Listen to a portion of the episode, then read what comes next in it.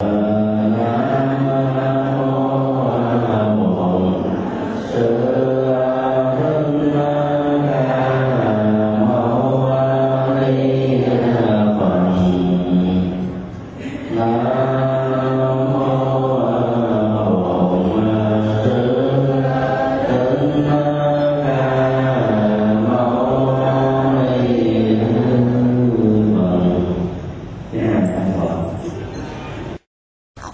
nam mô bổn sư thích ca mâu ni phật.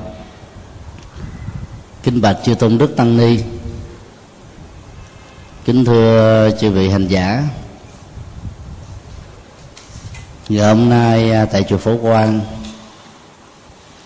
khóa tu lần thứ 27 mang tựa đề quốc thái dân an đã được khai mạc bằng một cái lễ um, cầu siêu cho trên 130.000 nạn nhân của cơn bão Nagis ở Biên Điện. Và trên dưới 80.000 nạn nhân của trận động đất ở tỉnh Tứ Xuyên, Trung Quốc.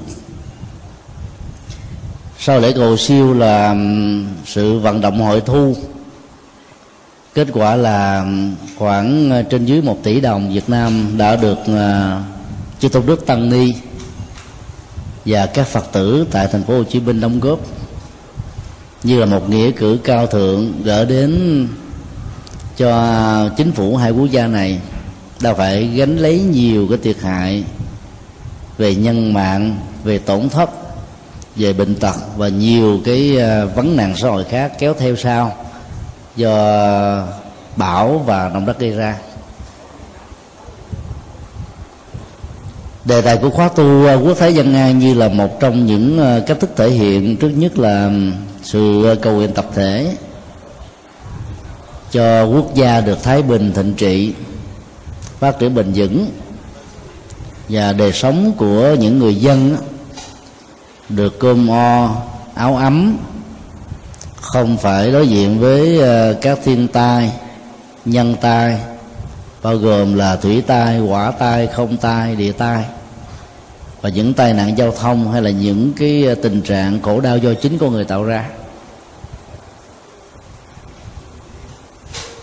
Thay vì ờ, học tiếp kinh ờ, trung bộ, chúng tôi xin về lại tuần sau.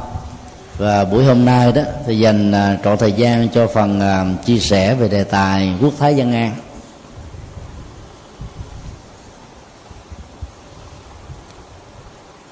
Chủ đề quốc thái dân an là một phần à, được trích từ lời phục nguyện của các ngôi chùa Bắc Tông.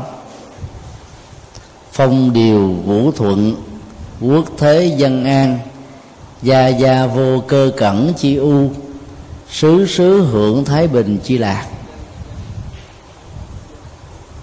Nghĩa đen của nó là mưa hòa, gió thuận, nước thịnh, dân an nhà nhà, không còn nỗi lo thiếu thốn. Xứ xứ hưởng được hạnh phúc thái bình. Và rút gọn lại cả cái lời phục nguyện đó đó, thành bốn chữ quốc thái dân an.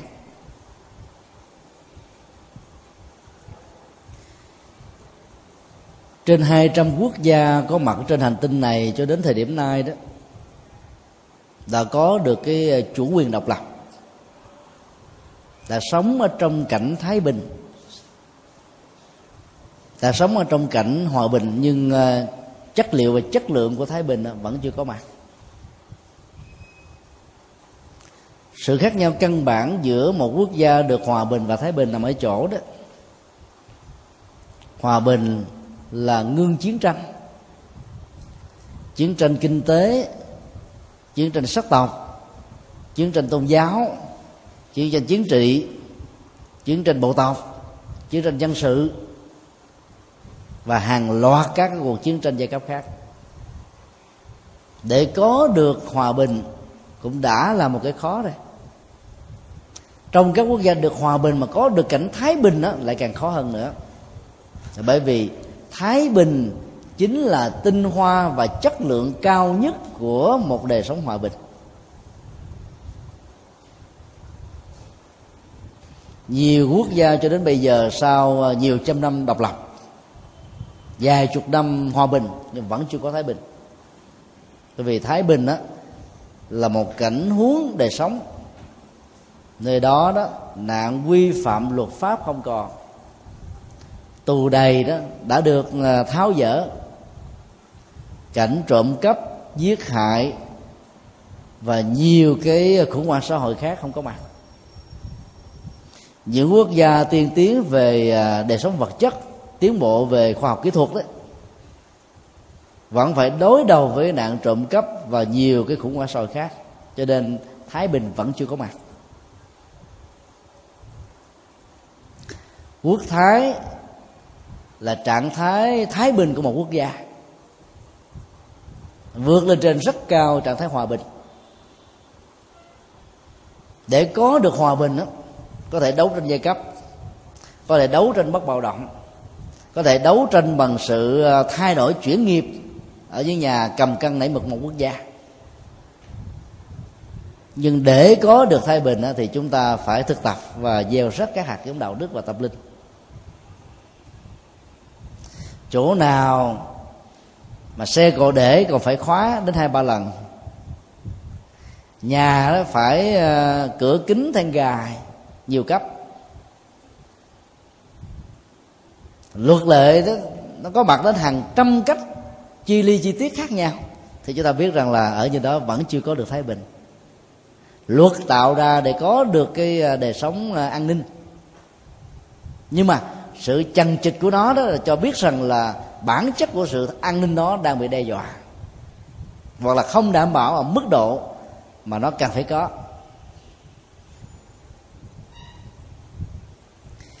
Theo phật giáo để có được một quốc thái đó thì tối thiểu nó phải hội đủ bốn điều kiện sau đây. Thứ nhất là an ninh chính trị của một quốc gia được đảm bảo một cách tuyệt đối. Khi một quốc gia được thiết lập an ninh về chính trị nghĩa là cái nạn đao binh đó, nó không có mặt nữa. Đao binh đó, về phương diện chính trị như là kết quả xung đột của các ý thức hệ của các đảng phái về phương diện quyền lệ có thể ảnh hưởng trực tiếp hay là gián tiếp của à, tôn giáo kinh tế và nhiều cái khác.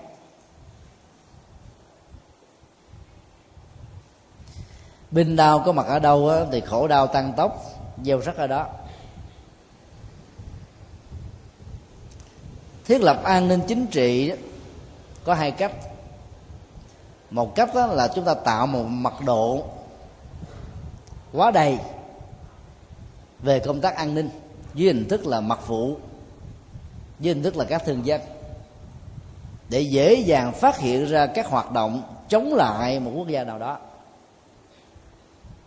Như vậy, cái ngân sách cho các hoạt động nội vụ mật vụ gián điệp về an ninh chính trị này có thể làm tổn thất rất nhiều cái cơ hội phát triển các phương diện khác của một quốc gia. Mà trên thực tế nó có thể được xem là quan trọng hơn. Chẳng hạn như là phát triển về giáo dục phát triển về văn hóa phát triển về đạo đức. Phương diện thứ hai về phát triển uh, an ninh chính trị đó là tạo ra một cái hệ thống rất là chặt chẽ để cho tất cả các hoạt động mang lại lợi ích quốc gia đó, được khuyết đi, được khích lệ và phát huy. Và đời sống của người dân cảm thấy thỏa mãn với những gì mà họ cần phải có, như là những cái quyền căn bản nhất của con người, như tự do, vân vân. Thì lúc đó đó, cái việc mà thiết chặt an ninh chính trị, nó không cần phải dây đặc, mà nó vẫn đảm bảo được cho thực tế, nó tốt hơn nhiều so với cái mật độ thiết lập mà các cái à, quyền khác căn bản của người nó không có mặt.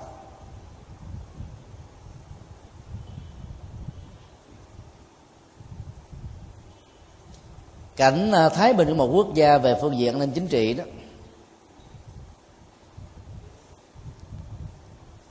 Nó bao gồm sự hòa bình về biên giới, về quyền lệ giữa quốc gia này với những quốc gia lân bang thậm chí không có người canh giữ vẫn không có tình trạng xâm lăng tôn tính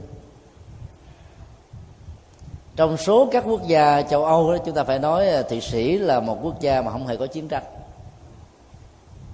Cái an ninh chính trị của họ đạt được ở mức độ khá cao. Và có nhiều giai đoạn gần như là không có à, gọi là lực lượng quân sự như là các quốc gia khác. Phước báo lắm mới sinh ra làm công dân và sống ở trong à, những quốc gia như vậy còn đất nước Việt Nam chúng ta trải qua một thời gian khá dài của chiến tranh. Một ngàn năm bị Trung Quốc đô hộ. Phải khởi nghĩa rất nhiều lần, kháng cự rất nhiều lần để giữ lại cái nền văn hóa dân tộc và sự chủ quyền dân tộc. Không phải lúc nào cũng thành công.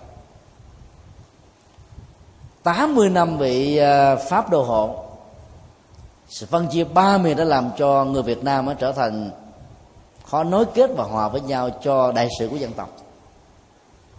30 năm trong thời gian Mỹ hỗ trợ làm cho cuộc nội chiến diễn ra rất là gay gắt giữa Nam và Bắc Việt Nam dưới tức hệ chính trị trước và sau năm 75 lịch sử Việt Nam có thể nói là một cái lịch sử mà nó có dấu ấn khổ đau của chiến tranh nhiều nhất có thể nói là nhiều nhất ở trên thế giới. Vậy là cái bất hạnh của dân tộc Việt Nam nó nhiều.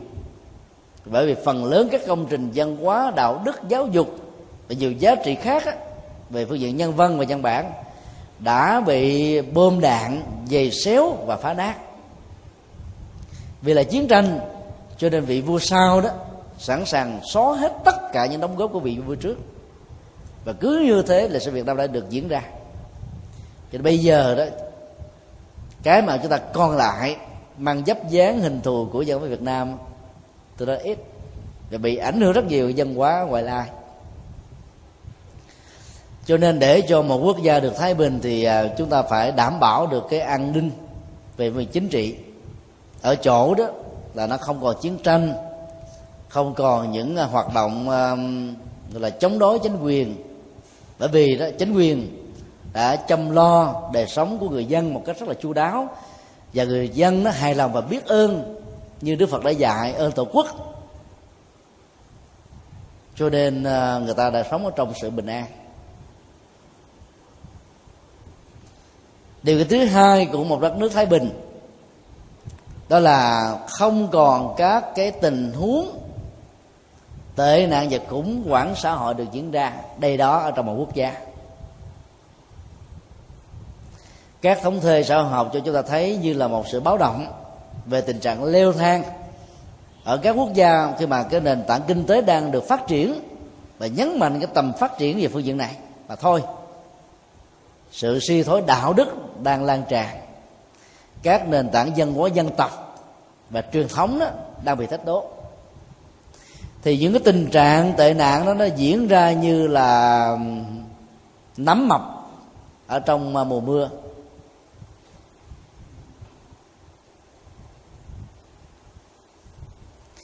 Việt Nam là nước mà số lượng trại tù nó có, cũng thuộc là đứng đầu trong số 20 quốc gia nhiều nhất trên thế giới.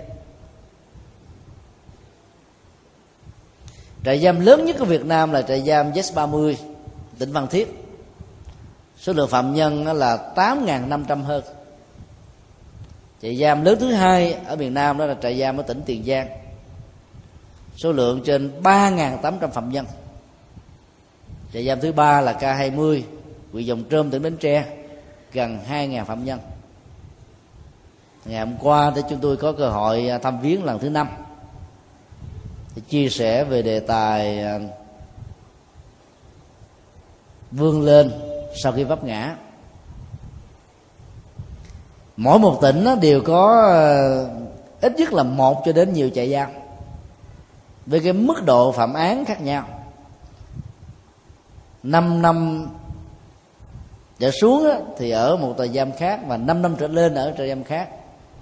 Tù trung thân và tử hình ở trại giam khác. Khi mà ở quốc gia còn quá nhiều các trại giam thì chúng ta biết là cái tình trạng à, tệ nạn xã hội nó gia tăng. Ngày hôm qua, chúng tôi có mời giám đốc trung tâm ngay nhìn thông tấn xã Việt Nam đặt trách phía Nam, đi cùng với đoàn để chứng kiến về um, những thay đổi căn bản về đạo đức và tâm lý của các phạm nhân sau khi uh, thực tập cái chương trình quay đầu là bờ. Ngày uh, 13 tháng 5 vừa qua đó, thì thông tấn xã sau khi đưa tin về đại lễ Phật đản Liên Hợp Quốc có trích dẫn à, khoảng à, 2 phút ở trong à, bài giảng quay đầu là bờ. Không biết là ai tặng để phóng sự về cái chương trình này. Phát sóng rất là nhiều nơi trong và ngoài nước. Sau đó thì anh gửi tặng cho chúng tôi cái đoạn chương trình được phát sóng ngày 13 đó. Cho nên có cơ duyên chúng tôi mời để chứng kiến nhiều hơn. Ngày hôm qua thì anh đã phỏng vấn thượng tá phùng văn yến tổng giám thị trại giam người đã mạnh dạng mở uh, chương trình đầu tiên này để giúp cho chúng tôi được thực hiện cái hoạt động quay đầu là bờ cho các phạm nhân. Thì uh, tổng giám thị trại giam cho biết á, là sau khi uh, thực tập ăn chay một ngày trong những cái ngày uh, sinh hoạt đó rồi uh, hướng dẫn về thiền và niệm phật nghe các bài giảng về quay đầu là bờ tự do nội tại bỏ kiếp dân hồ là mới cuộc đời. Nữa thì sự thay đổi tâm à, lý và đạo đức ở các phạm nhân thể hiện một cách rất là rõ nét. Tình trạng đại bàng xanh đại bàng đen nó, nó, nó gần như là không có trong trại giam này. Và trước đây đó các anh chị em ở trong đó đó mỗi mỗi khi muốn làm việc gì đó phải à, dùng à, kỷ luật rất là nghiêm túc thì mới làm. Thì chúng tôi là hướng dẫn các anh chị em là hãy phát tâm lập công quả, biến cái nhà tù thành nhà tu. Mà khi mà tâm mình mình mà phát xuất từ một cái tâm à, động lực tốt như thế đó chắc chắn rằng là là mình sẽ thấy rằng là việc làm đó là có lẽ cho mình tự nguyện mà làm chứ không phải bị bắt buộc. Trong thời gian mà mình đang tu ở trong nhà tù, thì mình thấy rằng là mình gieo phước báo từ những à, hành động, thì chắc chắn là sau khi mãn hàng tù họ không có làm việc đó thêm một lần nào nữa. Cái thống kê xã hội học ở phương tây cho thấy là cái mức độ tội phạm và tái tội phạm ở những người có thực tập thiền, phật giáo đó, chỉ khoảng là hai phần trăm. Trong khi đó, các trại giam không có thực tập này đó, cái khả năng tái tội phạm có thể lên đến là 50% là chuyện thường. Mặc dầu tại trại giam K20 không có một cái thống kê xã hội học chính thức do các cái nhà nghiên cứu về xã hội và tâm lý tội phạm thực hiện do những cái khó khăn, khách quan tại nước ta. Nhưng tổng giám thị giam cho biết rằng là nó là một cái dấu hiệu và sự thay đổi khá ấn tượng. Tệ nạn xã hội nó có nhiều hình thái, trộm cắp, buôn bán những ờ, chất độc, xì ke, ma túy, thuốc lắc và những ờ, loại mặt hàng mà quốc gia nghiêm cấm vì ảnh hưởng đến thuần phong mỹ tục lợi ích của các dân tộc nói chung. Các tệ nạn xã hội nó còn à, thể hiện ở các hình thái à, bất hạnh phúc của gia đình. Những hình thái bất công bất công bằng về phương diện xã hội, rồi à, sự lạm dụng, lợi dụng lẫn nhau trong các mối quan hệ con người, nó dẫn đến sự bất ổn, bất hòa và các hình thái khủng bố làm cho con người phải sống ở trong nỗi sợ hãi kinh hoàng rất lớn. Thì tất cả những cái đó nó đều được gọi là tệ nạn xã hội và nhiều hình thái khác nữa. Đánh giá cái mức độ và chất liệu thái bình của một quốc gia, hay gọi là quốc thái đó, phải nằm ở chỗ là ở đó đó, các hình thái tệ nạn xã hội, khủng hoảng xã hội được giảm thiểu ở mức độ tối đa trong kinh A Di Đà có mô tả về cái cảnh giới um, đời sống xã hội của các cư dân ở tịnh độ đó. Cái khái niệm về sự khổ còn không có huống hồ là nó có thật. Đây là một mô hình rất là lý tưởng và là một mô hình có thật. Rất nhiều quốc gia chúng ta thấy là hình ảnh uh, và các hoạt động tệ nạn xã hội nó giảm đi ở mức độ đáng kể. Từ đó cho phép chúng ta suy nghĩ rằng là ở nhiều nơi cái công nghiệp của con người về phương diện tích cực, đạo đức và tâm linh phát triển ở mức độ tối đa đó, thì cư dân ở vùng đó đều là những người đang hướng về cõi thánh, đời sống thánh, hành động thánh và chất liệu thánh.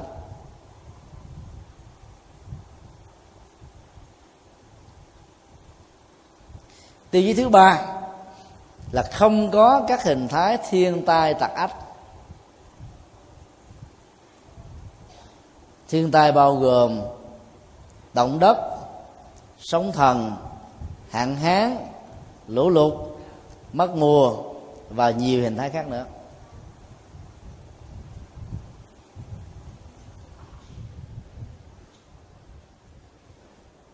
Ngày 14 tháng 5 vừa qua thì ờ, tất cả 74 quốc gia và 600 phái đoàn hướng về các nạn nhân của cơn bão Nagis Miến Điện và các nạn nhân ở trận động đất Tứ Xuyên, Trung Quốc và nhiều nạn nhân ở trong các cái à, thiên tai trong lịch sử của nhân loại.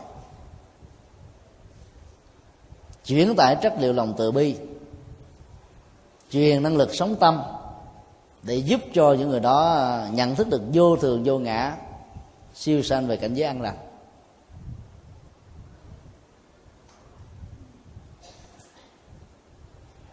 Thì sau khi à, lễ cầu siêu được được diễn ra vào buổi sáng ngày 14 lần thứ hai buổi chiều ngày 14 tháng 5 và lần thứ ba à, lễ bế mạc à, lúc 8 giờ tối ngày 16 tháng 5 chúng tôi có tiếp xúc rất nhiều thành phần khác nhau trong đó có nhiều người nói như thế này. Bão và khổ đau nó đến với trung quốc và miến điện đó, như là một cái quả báo. Và đó là những quan chức lớn đấy chúng tôi à, không tiện nói tên. Chính quyền à, miến điện đã hành hạ các nhà sư trong thời gian qua qua báo đài, chúng ta đã biết. Cho nên hành hạ và trả trả quả. Còn trung quốc ở trong à, cuộc cách mạng dân hóa đỏ dẫn đến cái tình trạng bị động đất như thế. Chờ cho những vị đó nói xong chúng tôi có chia sẻ thế này. Hiểu như thế đó là một nỗi đau cho những người dân bất hạnh nếu theo cái nhận xét của người đó vừa nêu đó, là chính quyền làm, có lý đâu cái hậu quả những người dân phải gánh chịu. Mà theo nhân quả thì ai làm lấy chịu. Mà dù có cái tác hưởng, có cộng hưởng nhân quả, nhưng nó không diễn ra như thế. Trong cái nỗi khổ đau cùng à, cực của à, kiếp người, khi mà đất nước của miến điện và trung hoa đang phải đối diện, ngoài cái chết của hàng trăm ngàn người, nó còn là hàng triệu người phải sống trong cái cảnh nghèo, thiếu thốn, bệnh dịch, giặc giá leo thang, tình người ly tán và nhiều cái nỗi khổ của xã hội khác nữa. Thì người phật tử chúng ta phải nhìn nhận và đánh giá vấn đề này nó rõ hơn, không thể quy kết cái trách nhiệm của quá khứ. Bởi vì làm như thế là chúng ta đang chấp nhận một định mệnh, một định nghiệp và sai hoàn toàn về học thuyết nhân quả của nhà phật các nhà khoa học ngày nay cho chúng ta thấy là các thiên tai đó, nó không phải là tiến trình à, do các thượng đế hay các thần linh tạo ra, như là một thái độ giận dữ của các ngài vì các thần linh và các thượng đế vốn không có chức năng và không thể làm như thế. Và họ cũng do chính con người tạo ra thôi. Vấn đề ở chỗ là do các quốc gia giàu khai thác một cách, gọi là kia quệ cái nguồn tài nguyên thiên nhiên bằng tiến trình hiện đại hóa công nghiệp hóa nó có lợi về kinh tế nhưng nó làm phá hủy hành tinh làm tổn thất rất nhiều thứ. Có những cái hiện tượng thiên tai đó dĩ nhiên là không do con người tạo ra như là một cái quy trình à, à sanh trụ dị địa tất yếu. Giống như con người phải trải qua bốn giai đoạn sanh già bệnh chết thì giai đoạn bệnh đó là giai đoạn thứ ba. Nó phải có những cái sự đổi thay và giảm thiểu tuổi thọ. Ngoài những cái cái tiến trình tự nhiên đó thì phần lớn các cái nạn thiên tai là do chính con người là phá hoại môi trường mà ra. Cuối tháng 12 năm à, 2007 thì tại à, đảo Bali, hàng trăm ngàn các nhà khoa học và lãnh đạo các quốc gia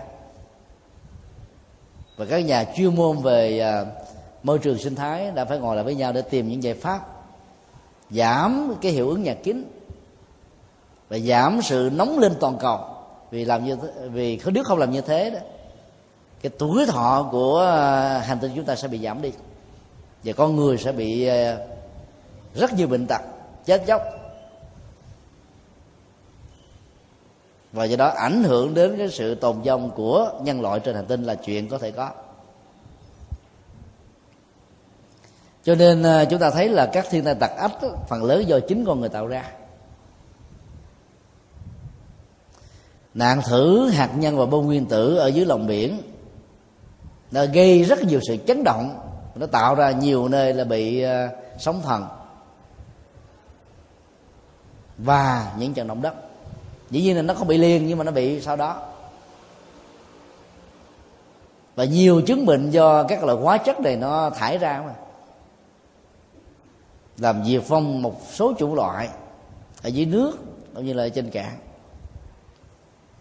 cho nên thay vì quy trách nhiệm quá khứ cho một đối tượng khác vốn không trực tiếp làm ảnh hưởng đến những cái nạn nhân ở trong các cái cơn thiên tai này thì đạo phật dạy chúng ta là nhìn thấy gốc rễ nhân và quả của nó ở hiện tại. Rất may mắn ngày nay đó các cái đài thiên văn các nhà khoa học về thiên văn địa lý rất giỏi. Cho nên dự đoán được một số cái uh, thiên tai mặc dù động đất mới bây giờ vẫn là một cái ờ, bí ẩn, mà cái độ dự đoán chuẩn xác của nó chỉ khoảng chừng 10% không cao lắm. Còn các loại thiên tai khác nó có thể tránh trước được khi các cái hiệu lệnh sơ tán, di tản quần chúng đến một nơi an toàn đã được ban hành đó thì tất cả mọi ngư dân phải hợp tác một cách nghiêm túc. Thì chúng ta mới tránh được những cái tình trạng này các cơn bão biển ở tại Đà Nẵng và nhiều vùng duyên hải khác ở Việt Nam trong vòng hai năm qua đó, báo đài cho chúng ta biết là đã cảnh báo rồi. Nhưng mà những người dân chài đó vẫn còn tiếc nuối và không tin. Cho nên vẫn đi ra biển khơi. Kết quả là họ phải bị đắm thuyền. Để là sự tan thương cho cả rất nhiều gia đình. Bởi vì họ quá xem thường cái tác hại của thiên tai. Nên sống trong cái cách liều thiếu kiến thức như thế là cái nguyên nhân chính để dẫn đến sự chết mất ở trong cái ờ, tình huống mà mình có thể tránh trước được. Các nhà khoa học về thiên văn địa lý bây giờ cũng cho biết rằng là một số loài động vật đó có thể dự báo được các thiên tai. Ví dụ như là các loài kiến mà khi bò đồng loạt lên trên cây thì chúng ta biết rằng là lũ lụt sẽ đến ở khu vực đó và nhiều loại vật khác nó có những khú giác rất là bén nhạy hơn con người. Và dựa vào nghiên cứu về những cái sự di tản của các loài này đó chúng ta có thể biết được các hiện tượng trong tương lai mà không cần phải có thiên nhãn thông. Các phát minh các phát hiện mới này tạo ra thiên nhãn thông cho những người không cần có tu tập để tránh các tình trạng trở thành nạn nhân của các nạn, nạn thiên tai này. Cảm ơn những cái công trình phát hiện phát minh của các nhà khoa học. Có nhiều người nói một cách rất là nặng là những người mà bị chết trong những cái trận thiên tai đó, có thể là đề nào kiếp trước nào đó, họ ác độc lắm. Họ giết các loài vật tập thể, giết cái loài người tập thể cho nên bây giờ phải chết là tập thể. Trong nỗi khổ đau mà nghe nói như thế thì khổ đau nó gia tăng gấp bội, gấp trăm nghìn lần mà nó mất đi cái tính nhân đạo. Trong khổ đau, chúng ta đừng bao giờ tư duy và quy trách nhiệm như thế mà điều trước mắt là phải chia sẻ nỗi khổ niềm đau ở những người bất hạnh này. Để giúp cho họ sớm được vượt qua. Giống như cái à, ngụ ngôn ở trong kinh đó, trung bộ đó khi bắn một mũi tên đừng nói ai bắn lý do nào bắn bắn như thế nào chất liệu ra làm sao vấn đề duy nhất là phải à, tiếp nhận các dịch vụ y tế. Hoặc là tìm cho ra được dịch vụ y tế để tồn tại và sống còn chữa trị cái vết thương của mũi tên cho nên mọi thiên tai tặc ách đó, phần lớn là do chính con người tạo ra. Và do đó nếu chúng ta cùng nỗ lực tập thể chúng ta có thể ngăn chặn được những cái à, thiên tai tặc ách này. Hỏa hoạn không chỉ là cái nạn cháy rừng cháy nhà do bất cẩn của những người hút thuốc lá của những người sử dụng ga của những người để lửa đuốc đèn bất cẩn mà nó còn bao gồm luôn cả cái nạn chiến tranh bơm đạn súng ống làm cho lửa cháy. Lửa cháy từ lòng. Và nó lửa cháy ở các ngôi nhà, các công trình, các quốc gia để tiêu diệt lẫn nhau. Cái hỏa tai là cái mà nặng nhất. Nó tiêu đốt biết bao nhiêu là công trình của con người. Thủy tai thì phần lớn nó liên hệ đến nạn hồng thủy, theo ngôn ngữ của thánh kinh hay là sóng thần, hoặc là chết chìm, chết trên biển, chết trên sông, chết đuối, chết ngợp chết do lũ lụt, chết do bệnh tật truyền nhiễm của các cái hậu quả lũ lụt. Đều là những cái điều mà dẫn đến sự tan thương. Và là các loài thủy tộc đó, do những cái độc tố xảy ra do con người sử dụng cái nguồn tài nguyên thiên nhiên quá cạn kiệt. Cái nạn mà là hiện đại hóa một cách là cực đoan, công nghiệp hóa một cách cực đoan cũng dẫn đến những cái tình trạng đó ví dụ dầu loan ở trên mặt nước làm hàng loạt các loài thủy tộc bị chết. Cũng là một cái dạng gọi là thủy tai.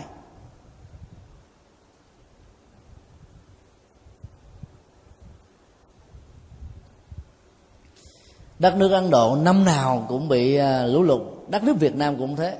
Nhiều quốc gia sống ở vùng sông nước cũng bị cái tình trạng này. Có những nơi thì không có một giọt nước để xài như là bang rajasthan, sa mạc có nơi là nước ngập quanh năm. Những trạng thái thái cực như thế. Do ảnh hưởng của địa lý. Sông đầu quen đó như là cái phản ứng của con người. Là chấp nhận các cái um, khổ đau do chính thiên tai tạo ra. Và giả sử có muốn thay đổi nó, người ta cũng khó mà làm được. Do hạn chế về uh, kinh tế tiền bạc dự đoán các nhà khoa học trong tương lai đó thì hành tinh chúng ta sẽ bị tràn ngập bởi nước. Vài chục quốc gia sẽ bị xóa sổ vĩnh viễn trên hành tinh này, trong đó có mỹ, có thái lan và có một phần của việt nam và nhiều quốc gia khác. Cho nên chính phủ của hoa kỳ và nhiều quốc gia tiên tiến đó đã phải dành ra hàng hàng trăm triệu đô la, hàng tỷ đô la để tạo những cái sự kháng cự chống lại cái tình trạng bị lũ lụt, ngập nước. Cho nên à, phước báo giàu sang và kinh tế nó cũng giúp cho chúng ta vượt qua được những cái thiên tai tặc ách nhiều nơi vẫn biết được như thế nhưng mà không có tiền để làm. Biết được trước mặt mà vẫn phải đối đầu với cái nghiệp đó, cái nghèo mà ra. Do đó, trong việc lý giải à, nguyên nhân của thiên tai đó, chúng ta nên truy cứu cái nguồn gốc từ à, sự vận hành vật lý của vũ trụ rồi à, nạn tàn phá à, thiên nhiên, tàn phá địa cầu, tàn phá biển, tàn phá không khí của con người để chúng ta hạn chế một cách tập thể với ý thức cao độ nhất và tinh thần trách nhiệm cũng như là đạo đức lương tâm lớn nhất. Thì quả mai đó, chúng ta mới sống còn ở trong à, an vui hạnh phúc trên hành tinh này. Cái điều kiện thứ tư của quốc thái là một cái bảo đảm về nền kinh tế phát triển thịnh vượng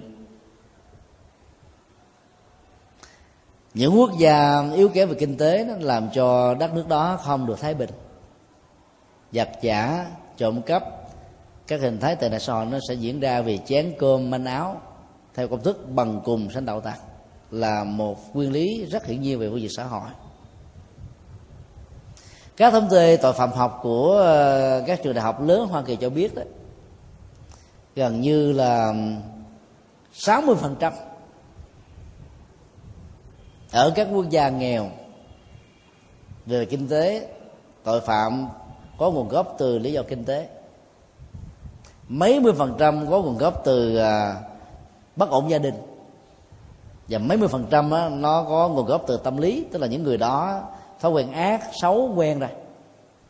Cho nên sống muốn thích sao hoa mà không cần phải làm ăn hưởng ờ, của ngon vật lạ trên sức lao động của người khác vi phạm luật pháp.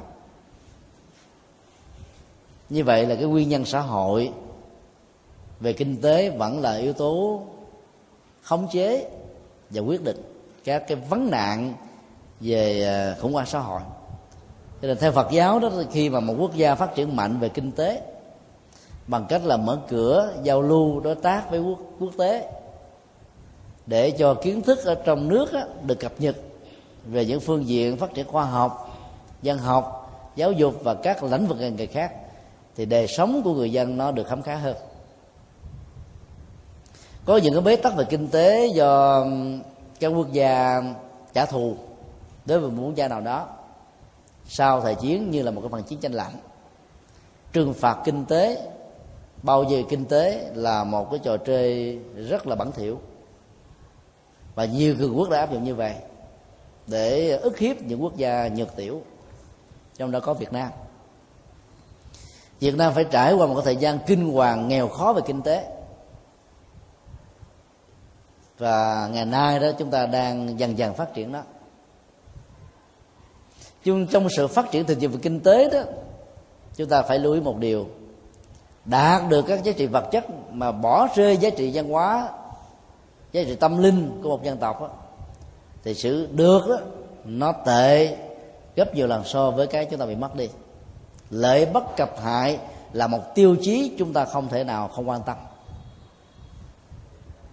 Các quốc gia đang nỗ lực phát triển kinh tế qua hiện hiện đại hóa và công nghiệp hóa đó đang phải đánh đổi những giá trị này. Và Phật giáo cần phải cắt lên những cái tiếng nói để cho các nhà cầm cân nảy quật nảy một một quốc gia thấy rất rõ, để không phát triển kinh tế một cách thái cực. Rồi cuối cùng rồi đó, cái chúng ta đạt được đó, như chúng tôi thường nói là sỏi đá, và cái chúng ta mất đi là kim cương.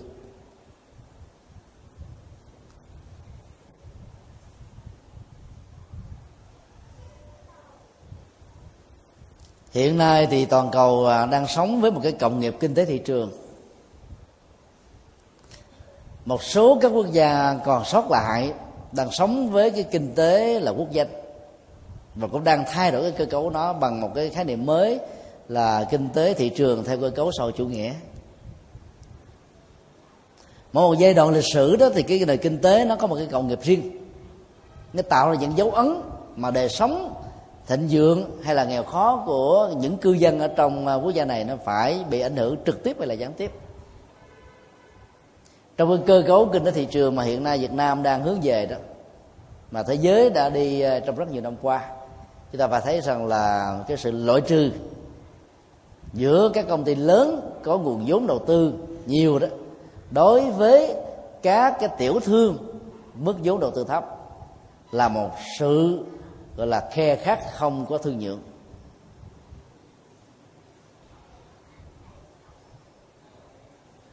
cho nên dần già rồi đó thì các tiểu thương phải đóng cửa, nhường lại cho các đại thương với cái vốn đầu tư cao. Và phải hiểu được cái cộng nghiệp của nền kinh tế này thì à, chúng ta mới bắt đầu làm cho cho cho nền kinh tế gia đình của mình nó khấm khá. Và cái trạng thái quốc thái nó mới được đảm bảo. Phần thứ hai và với thứ hai của dân an nó cũng đóng vai trò rất quan trọng. Theo phật giáo thông qua học thuyết của duyên khởi đó muốn cho dân an cư lạc nghiệp thì à, quốc thái phải có. Và tình trạng an cư lạc nghiệp của từng người dân cũng góp phần tạo nên trạng thái quốc thái. Để cho dân tộc đó hưởng được trạng thái là thái bình vượt lên trên cái tình trạng hòa bình thông thường. Hai cái này tạo ra mối quan hệ song phương. Cái này có mặt tạo ra cái kia có mặt và ngược lại. Ở trong kinh dược sư có định nghĩa trạng thái dân an đó, nó gồm có ờ, bốn nội dung. Thứ nhất là mưa thuận gió hòa. Chúng ta thấy là mưa đó là một trạng thái ờ, bất bình thường của khí hậu. Gió là sự vận chuyển lực đẩy của không khí. Và thế nào thì được gọi là mưa hòa gió thuận? Định nghĩa của kinh điển phật giáo rất đơn giản. Mưa và gió ở cái mức độ cần thiết cần phải có, vượt ra khỏi mức độ đó và ít ở mức độ đó thì gọi là không hòa, không thuận. Mưa nhiều quá thì những người dân khổ sở bởi vì công việc đồng án mùa màng bị tổn thất. Mưa ít quá thì hạn hán nó có mặt. Mùa màng cũng ờ, tiêu tán và mưa vừa phải mưa đúng thời mưa đúng chỗ thì đó gọi là mưa hòa gió cũng như vậy chỗ nào không có gió thì nhiệt độ sẽ gia tăng đời sống sẽ nóng bức và tâm lý con người cũng bị thay đó thay đổi theo. Và gió nhiều quá thì làm hư hết mùa màng. Vừa qua đó cái ờ, những cái tháng ờ, lạnh ở tại Việt Nam nhất là tháng 11, tháng 12 miền Bắc đó thì ờ, các vụ mùa bị hư tổn thất đến hàng trăm tỷ đồng bởi vì gió nó đã là bất bình thường. Cho nên trong những cái thời khóa cầu an của phật giáo đó, chúng ta luôn luôn mong mỏi là mưa hòa gió thuận năm 2006 và 2007 đó, Úc phải đối diện với cái khủng hoảng của nước nước ngọt. Châu này đó là bị ờ, bao vây bởi biển. Và nước ngọt rất là khan hiếm chính vì thế mà chính phủ của úc đã tuyển chọn rất kỹ khi à, cho người cư dân ở các à, châu lục khác nhập cư trở thành là người dân chính thức ở châu này. Cho đến bây giờ thì à, toàn bộ dân úc ở châu úc khoảng 15 triệu đó. Sắp xỉ hơn chút xíu so với thành phố Hồ Chí Minh. Mà diện tích nó lớn hơn ta đến mấy chục lần bởi vì cái nguồn nước ngọt đó khan hiếm. Chính phủ phải ra lệnh và phạt một cách rất là nghiêm túc. Những người dân nào không biết tiết kiệm nước mà lấy nước tưới quá nhiều cho cây. Và chính phủ phải cho mỗi một người dân, mỗi hộ dân như vậy là một cái ờ, cái tan inox để chứa đựng nước, hứng lấy nước mưa. Vài trăm ờ, khói nước như thế để sử dụng suốt mấy tháng và ai làm tốt điều đó sẽ được ờ, thưởng. Còn ai mà sử dụng nó để tưới cây nhiều quá sẽ bị phạt. Thì lần mà có mặt tại đây thì chúng tôi ờ, được thỉnh mời đi ờ, thuyết giảng. Và ở cái bang Queensland đó, là cái nơi mà hạn hán rất là nhiều. Chúng tôi được uh, mời đến để làm lễ cầu nước. Hai bữa sau thì mưa nó xuống một trận rất là to ngẫu nhiên hay, hay là cái phước là mình không không dám nói. Nhưng là dù sao đi nữa đó là một cái chuyện mừng. Khi trở về lại Việt Nam thì các Phật tử ở à, Queensland yêu cầu à, chúng tôi làm một bài thơ xin cho mưa rơi. Và bài bài thơ đã được phổ nhạc đã được thấu âm ra thành đĩa CD à, nghệ sĩ dân huệ đã thể hiện bài bài ca đó chúng tôi đã gửi tặng cho các phật tử tại Queensland họ rất là mừng. Nói chung là mưa hòa gió thuận nó sẽ làm cho mùa màng được bội thu. Đời sống của người nông dân đó, nó được ờ, nâng cao. Cái nạn ờ, chết đói chết khát chết thiếu thốn hay là cái khủng hoảng của làm ăn nó sẽ được giảm đi một mức độ tối đa. Đây là cái yếu tố đầu tiên để được gọi là dân an bây giờ thì à, phần lớn các quốc gia đã chuyển từ à, cái chế độ nông nghiệp thành một cái nền kinh tế công nghiệp và hiện đại hóa. Thì cái yêu cầu của mua ngoài giá thường vẫn còn đó thôi. Thì dầu cho cái công nghiệp quá hiện đại quá thì vẫn còn những người làm nông phu. Cái quốc gia tiên tiến đó thì họ phải à, ủng hộ và bù lỗ cho những người làm các ngành nghề nông nghiệp này bởi vì làm nông nghiệp nó cực khổ lắm. Chân lắm tay bùn qua năm suốt tháng mà cái tiền tạo ra được so với các cái ngành à, nghề công nghiệp đó không bao không bằng bao nhiêu cả. Cho nên phải bù lỗ. Chúng tôi đã cũng đi đến à, vùng dùng uh, năm uh, úc nơi mà các hoạt động của người dân châu á về nông nghiệp ấy, chiếm đa số. Thì thăm viếng các cái đồng án rất là nhiều. Và đến những cái mùa lạnh đó, là cái xương mốc đó nó có đính kèm theo muối nó làm cho hoa màu nó bị tổn thất ghê gớm lắm nặng lắm. Cho nên người ta phải cắt nhà cho cho cho các loại hoa màu. Làm một cái nhà kính hoặc là một cái nhà bằng à, ni lông.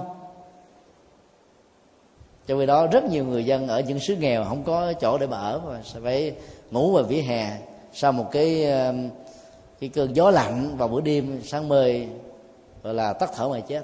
Nhiều lắm. Cho nên mua hòa gió thuận, dầu trong như nước, gọi là hiện đại hóa, công nghiệp hóa vẫn rất là cần thiết. Yêu cầu thứ hai đó là những cái quyền tự do và quyền, nhân quyền căn bản của con người cần phải được đảm bảo.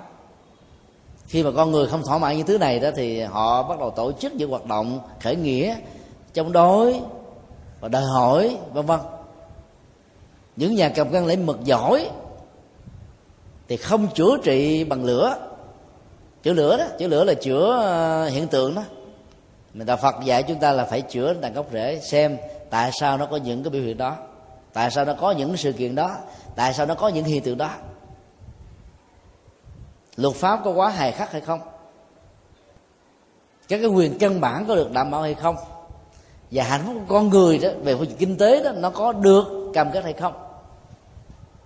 Nếu câu trả lời là không thì những sự nổi loạn và kháng đối, chống đối đó, nó là một cái tấm gương để chúng ta điều chỉnh lại những cái điểm trục trặc trong một cơ cấu hay trong một hệ thống.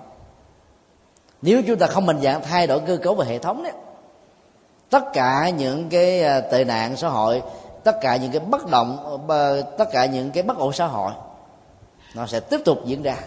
Và nạn nhân không ai khác hơn là những người dân, những người lương dân vô tội.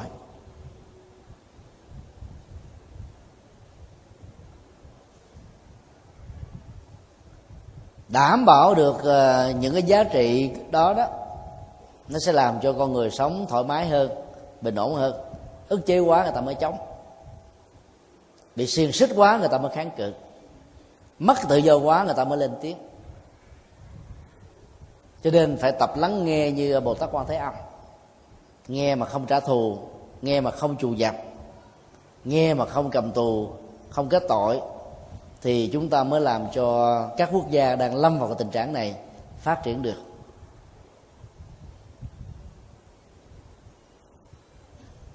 Điều thứ ba, đó là phải đảm bảo được công ăn việc làm, đảm bảo được những giá trị văn hóa, đảm bảo được những giá trị đạo đức. Bởi vì à, đời sống con người không chỉ đơn thuần là kinh tế và vật chất những quốc gia nào không mở cửa và tạo điều kiện để cho các hoạt động như vừa nêu được phát triển đấy, thì dân không ăn được. Bởi vì đời sống tâm linh và văn hóa rất là cần thiết. Hạn chế về à, cái quyền tự do tôn giáo, hạn chế về các hoạt động văn hóa, nó sẽ làm cho người dân chống đối chính quyền. Cho nên chính quyền nào muốn phát triển tốt, tạo một cơ hội đồng hành với dân tộc đó thì phải gọi là mở cửa và tạo cơ hội cho những hoạt động tích cực mang giá trị nhân bản và nhân đạo đó được diễn ra ở mức độ tốt. Trong kinh dược sư đó đức phật dạy rất rõ như thế này khi mà các quốc gia phải đối đầu với à, các nạn thiên tai chiến tranh tặc ách đó, thì nhà vua ở trong giai đoạn đó bây giờ đó là chính phủ hay là quốc hội hay là các đảng phái lãnh đạo cần phải tu tập đạo đức nhiều hơn. Chỉ cộng nghiệp của những người cầm cân đại vật đối với quê hương xã tác rất là lớn. Nếu những người cầm cân để mượt mà thiếu đi đời sống đạo đức, nó cũng làm cho quốc gia đó sống ở trong một cái giai đoạn gọi là bùn đen nhất, đau khổ nhất, bất hạnh nhất. Cho nên khi mà cái giai đoạn mình cai trị, hay là trong giai đoạn mà mình đứng ở vai trò lớn nhất một quốc gia mà nó có quá nhiều tăng thương tặc áp thì mình biết rằng cái phước của mình nó mỏng thì phải tu tập đạo đức nhiều hơn nữa. Cái thứ hai là phải ăn xá cho các tội nhân bằng cách là khuyến khích các chương trình thiện và đạo đức để cho giảm thiểu những cái tệ tệ nạn và khủng hoảng xã hội. Nó góp phần nâng cao cái cộng nghiệp tốt cho cho cho dân tộc ở trong quốc gia đó. Cái này không phải là siêu hình, cái này không phải là là mê tín mà nó là một cái tác động đạo đức rất là quan trọng chúng ta vẫn phải tin rằng là cái cái nghiệp và cái phước của mỗi người ở trong một quốc gia ảnh hưởng đến cái đời sống hạnh phúc và khổ đau của dân tộc ta. ngoài những cái tác nhân uh, của vũ trụ rồi những cái quy luật vật lý và nhiều yếu tố thì nhiên môi trường chúng ta phải phải tin cái phước và cái nghiệp nó ảnh hưởng rất là đa chiều. Tất cả những tăng ni và phật tử được kinh dược sư khuyến khích đó, là khi mà mình à, chứng kiến những cái cảnh thiên tai tặc ách và hoặc là những cái nạn tai do chính con người tạo ra thì chúng ta cũng phải tu tập nhiều hơn nữa để chuyển cái cộng nghiệp xấu của một dân tộc. Những nỗ lực tập thể này rất là có ý nghĩa và giúp cho mọi người đó chuyển được đến mức độ nào hay mức độ đó các nghiệp xấu đã từng có trong quá khứ hay là có mặt ở trong hiện tại này.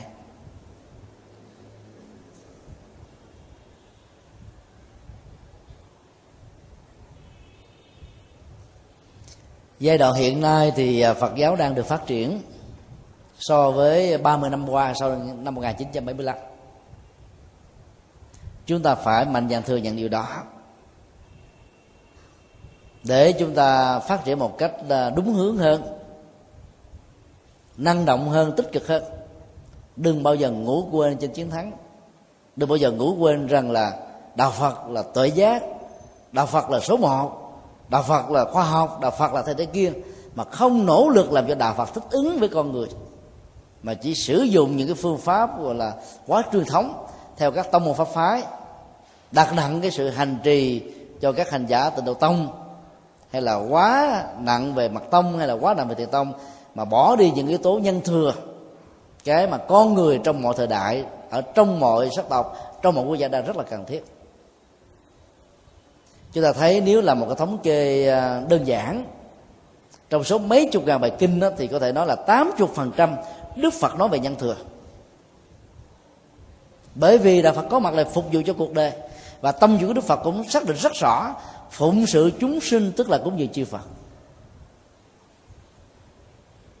Cho đó, các tâm môn pháp phái chúng ta ngày nay đặt nặng một con đường giải thoát. Vốn dành riêng cho người tu, chứ không phải dành cho người tại gia. Chúng ta nhiệt tình đến độ muốn cho tất cả mọi người tại gia giải thoát khỏi luân hồi. Không cần thiết. Ai muốn giải thoát luân hồi cứ để và khuyến khích họ trở thành người tu và số lượng người tu chỉ là một phần rất nhỏ ở trong một dân tộc. Có thể là một phần triệu, một phần trăm triệu, là một phần ngàn thôi. Chứ không thể là đại đa số được. Cho nên là các pháp môn là chỉ hướng dẫn người ta đến con đường giải thoát mà thôi. Sau thời gian năm, mười năm thực tập, rất nhiều phật tử không còn màng đến thế gian là gì nữa hết. Chuyện vợ chồng không còn màng đến chuyện gia đình không còn màng đến chỉ muốn mình giải thoát thôi. Ngày tụng kinh bốn thời. Không quản gia đình phải có mặt thôi. Biến cái nhà như một cái chùa luôn sao được? Chúng ta tu tập vừa phải thôi. Miễn là giữ được năm điều đạo đức, ba ngôi tâm linh, làm việc phước báo, hỷ xã từ bi, rộng lượng, tạo ra kinh tế thật là vững mạnh cho gia đình để mình chia sẻ cho người khác nữa. Cái mô hình của một người phật tử tại gia lý tưởng chính là cư sĩ cấp cô độc. Cư sĩ cấp cô độc đâu có muốn giải thoát đâu. Ông là một nhà xã hội, ông là một người dấn thân, ông là một nhà kinh tế, ông là một người từ thiện. Đó chính là một cái mẫu người phật tử tiêu chuẩn. Tôi nhớ là à, những cái à, giờ phút cuối cuộc đời, cư sĩ cấp cô độc phải trải qua một cái cơn bệnh rất là kinh hoàng đau nhức người gốm lắm. Thì ông mới cho gia nhân tới thỉnh mời đức phật. Vì lúc đó đức phật đang có phật sự, dẫn thuyết pháp nhưng không đến được. Ngài mới ờ, nhờ tôn giả xá lợi phất và a nan đến để thay ngài thuyết giảng. Tôn giả xá lợi phất và a nan đã hướng dẫn ông có bài kinh quán vô ngã thôi. Thân thể này không phải là tôi tôi không bị tội lệ thuộc vào thân thể này. Dòng tri giác dòng cảm xúc, tâm tư và nhận thức không phải là tôi, không bị thuộc vào những thứ đó. Chỉ thực tập miên mặt trong vòng có mấy phút đồng hồ thôi, thì nỗi đau vật lý của ông nó bị, gọi là, vượt qua. Bởi vì ông không để ý đến cái đau, cái bệnh nữa. Cái đau bệnh nó có, nhưng mà không ảnh hưởng tâm lý. Nên cái đau của thân không ảnh hưởng đến cái à, cái khổ của tâm. Người thực tập phật giáo đạt được là ở chỗ này. Phần lớn chúng ta khi đau vật lý có mặt thì chúng ta cũng đau tâm lý luôn. Từ cái đau nó tạo thành cái khổ, và từ cái khổ tạo thành cái đau. Lẽ ra nó không để để cho chúng ảnh hưởng như vậy. Thì cấp cô độc mới nói như thế này là, tôi đã từng à, theo đức phật rất là lâu năm. À, tại sao là không nghe được đức phật giảng cái bài kinh này để chúng tôi, những người cư sĩ tại gia có thể thực tập? Để vượt qua chính mình. Ngày nay thì chúng ta có những cái loại thuốc tê thuốc mê. Khoanh dùng tê liệt quá cái dòng cảm xúc đó nó không đưa về cái thần kinh trung ương. Để chúng ta có một cái cảm giác là đau ở một cái vùng nào đó trên cơ thể. Chỉ như là sử dụng đến hóa chất sử dụng đến thuốc nó vẫn phải ảnh hưởng những cái, cái tác dụng phụ thôi cho những cái chứng bệnh khác cho những cơ quan khác của cơ thể. Ngày sáng lệ pháp có nói rằng là cư sĩ đó mãi mê các công tác phật sự làm từ thiện, giáo thân xã hội nhiều quá đi. Thì cư sĩ không có cái dịp nghe đức phật thuyết giảng. Rồi ngày xưa đâu có ghi lại như kinh điển như bây giờ, chỉ truyền miệng lẫn nhau thôi. Đó là một điều đáng tiếc. Chứ còn đức phật giảng cho rất nhiều cư sĩ khác nhau. Thì từ cái lời trả lời của ngài Sát Đà Phát thì chúng ta phải biết rằng là Đức Phật quan tâm rất nhiều đến người cư sĩ tại gia. Và dạy cho họ rất nhiều bản kinh để giúp cho họ vượt qua những cái nỗi đau. Đau thân thể, đau tâm lý bế tắc gia đình, khủng hoảng xã hội, đời sống kinh tế, thậm chí chính trị và nhiều phương diện khác nữa.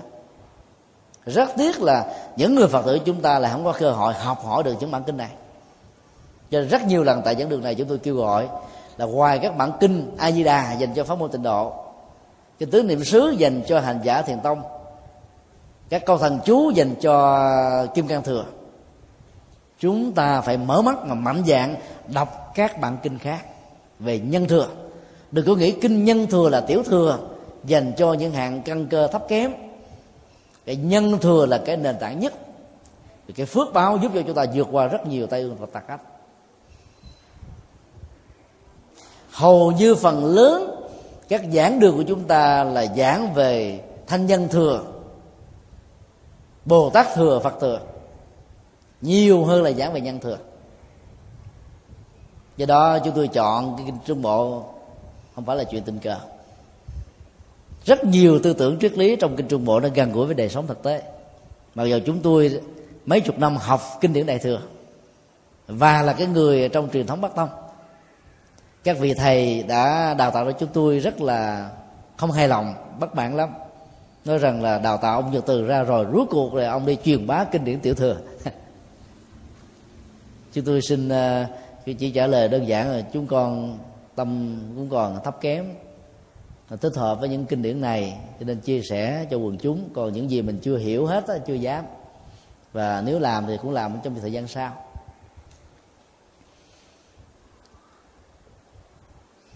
Cái nền tảng dân thừa giúp cho dân an giúp cho quốc thái giúp cho xã hội đó được an bình được thịnh trị vì chúng ta quá đặt nặng về cái triết lý siêu thoát và giải thoát.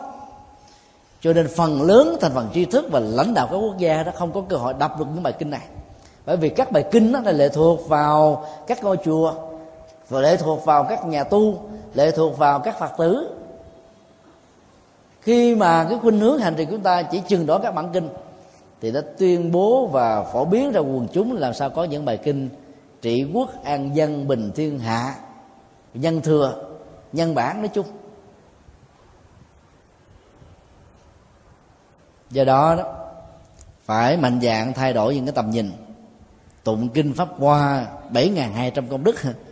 Đừng nghĩ như thế. Mà phải hiểu rằng là cái chức năng về chữ guna trong tiếng sanskrit là chức năng. Vậy cái công đức nó còn có là chức năng, tức là mình tận dụng được những cái chức năng của các giác quan. Bằng cách là mình chuyển hóa các cái phẩm năng của nó. Chứ đừng nghĩ là một hai trăm công đức là con mắt. Tổng cộng sáu giác quan là chúng ta được bảy hai trăm phước báo. Nên là ai cũng đổ dồn vào. Ở các ngôi chùa, khi mà khởi sướng lên kinh pháp hoa là nhiều người đến tụng lắm. Ngay tại chùa giác ngộ chúng tôi, chủ trương là tụng ờ, 49 bài kinh ở trong ờ, kinh tụng hàng ngày. Ờ, nhiều khi đó các phật tử tụng kinh này được ờ, một mùa ba tháng rồi lên, thầy ơi, thầy cho chúng tôi tụng kinh pháp hoa đi, cho chúng tôi tụng kinh đại bát niết bàn đi. Họ không muốn tụng những cái kinh mà nghĩ rằng nó là nhân thừa là thấp mà.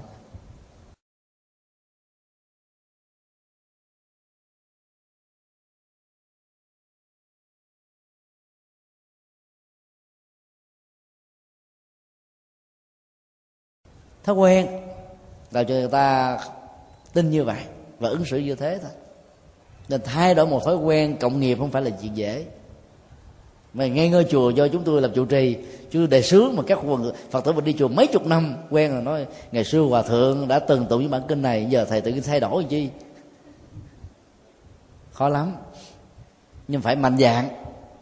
Còn ai muốn siêu sanh thoát quá theo cái kiểu mà để cho tâm thức mình như là những người tu thì hãy trở thành người tu còn người tại gia thì chúng ta phải sử dụng những cái loại thực phẩm nó cần thiết cho đời sống tại gia thôi. Sử dụng các loại thực phẩm cao hơn là không tốt. Hoặc tối thiểu là chưa cần thiết. Rồi giống như trong y y học đó tuổi 30 trở xuống mà ngày nào ăn xong là chết sớm à. chứ không phải nói cái đó là bổ là tốt đâu nó tốt cho tuổi nào, nó chốt cho thành phần nào chứ không phải là tốt cho tất cả. Theo ngài thiên thai chí khả đại sư, học thuyết phán giáo về kinh điển đã được đặt ra một cách khá lý thú là các bản kinh đại thừa đó được đức phật nói trong giai đoạn cuối cuộc đời của ngài. Theo đó, pháp hòa niết bàn nói 8 năm cuối thôi. Còn nhiều phật tử mới đi chùa có 3 tháng là tụng những kinh này. Nhảy vọt không cần đến thời kỳ quá độ đi thẳng luôn. Khó thắng lắm khó thành công lắm. Chúng ta phải trải qua tất cả những cái trình tự tu học. Khi chúng ta đạt được cái tâm linh ở mức độ a la hán rồi chúng ta mới từ bỏ đó để chúng ta đi lên cái triết lý đại thừa đấy mà. Bây giờ mình chỉ là phàm phu tục tử thôi. Mình nhảy vọt. Đến lúc không thành công đâu. Đó là lý do chúng theo chúng tôi uh, suy luận là giờ nó chưa có đủ bằng chứng để thuyết phục. Tại sao các nước phật giáo nam tông đó, một khi mà đã truyền bá và trở thành cái gốc lễ văn hóa tâm linh ở tại nước đó rồi đó thì dầu cho quốc gia đó có trải qua các cái thăng trầm vinh nhục nó vẫn còn y nguyên mà. Trong khi đó các quốc gia đại thừa sau những cái thăng trầm vinh nhục nó mắc gốc luôn. Pakistan Afghanistan Iran Iraq Indonesia, Malaysia đều là những nước của Phật giáo đại thừa trong quá khứ. Bây giờ còn là gì? Được thay thế bởi hồi giáo. Chỉ còn chân là các công trình kiến trúc nghệ thuật thôi. Như các bảo vật về về về về vật chất là hết rồi. Là bởi vì ở các nước đại thừa chúng ta quá đặt nặng về triết lý cao siêu mà vốn nó cần cho thành phần tâm linh của người tu và những người à, muốn trở thành bậc thánh. Khi mình truyền bá những cái tư tưởng này nhiều quá đó thì đời sống của những người bình thường là không được chăm chút. Hoặc là họ được chăm chút theo một cách thế đó. Khi mà nó có những cái à, biến cố về chính trị, quân sự đó, đạo phật dễ dàng bị mất gốc lắm không biết là cái tư duy và cái cái giả thuyết đó có đúng hay không, nhưng chúng tôi vẫn đang còn có một niềm tin rất mạnh về cái lý do này. Cho nên chúng tôi chủ trương rằng là đối với người tại gia, đừng bao giờ cầu mong giải thoát. Nếu ai muốn giải thoát thì hãy nên trở thành người tu, để mình có thời gian hơn, công sức hơn, cái không gian chuyên môn tâm linh hơn, để chúng ta thực hiện toàn mãn và thành công cái công cuộc tâm linh này còn là người tại gia thì chúng ta phải hết sức năng động theo thức tinh tấn của bồ tát đạo. Làm hoài, làm mãi, làm cho đến lúc nào ngừng thở thì thôi, không làm nữa. Tu tập thiện hoài, tu tập thiện mãi, đến lúc nào chúng ta hoàn tất thì thôi. Học thuyết tinh tấn không cho phép chúng ta bỏ cuộc đứa chừng. Trong khi đó rất nhiều người phật tử tu ba năm rồi, không muốn làm gì nữa hết hết cái đây hai hôm có một phật tử nữ gọi điện thoại nói, thầy ơi, tôi bị nghiệp hành quá hỏi sao nghiệp hành? Từ khi mà tôi tụng, tôi thủ lăng nghiêm đến bây giờ, chồng tôi chửi bới hoài. Nói là con quỷ cái, tối ngày mà cứ làm cho tôi bắt ngủ hỏi ra, cô phật tử này tụng mỏ chuông nữa tụng có một bình mà tụng mỏ chuông chi? Mỏ chuông là tạo cái nhịp điệu trường canh để cho nhiều người tụng một lúc đó, nó không có người tụng dài tụng ngắn tụng trước tụng sau. Tụng cao tụng thấp để cho nó đều đặn. Tụng một mình ở nhà gõ mà gõ lớn tóc tóc tóc tóc với người kia ngủ không được quạo ghét phật là phải thôi. Nói cách đệ tử của ngài làm cho tôi phiền não quá. Do đó tu tập ở tại gia chúng ta cũng phải ý thức về cái này có nhiều ông chồng ông thức khuya một, hai giờ ông mới ngủ. Như một thói quen xấu. Bốn giờ khuya mình gõ mỏ tóc tóc tóc bèn tóc tóc tóc bèn ông không thấy tỉnh thức gì cả, không thấy phiền não ở phương tây ta kỵ tiếng ồn lắm. Chùa nào mà giống chuông, giống mỏ nhiều là chùa đó phải bị giải thể thôi. Nếu không có thay thồ, tức là không có được giấy phép, thực tế. Trong bốn trăm mấy chục ngôi chùa cộng đồng việt nam ở nhiều quốc gia khác nhau chưa được gọi là ba chục ngôi chùa có thai thồ cho nên nhiều chùa phải à, gọi là di cư về đô. Bởi vì cứ tập trung một tụng niệm lớn tiếng quá là những người khác tôn giáo họ than phiền.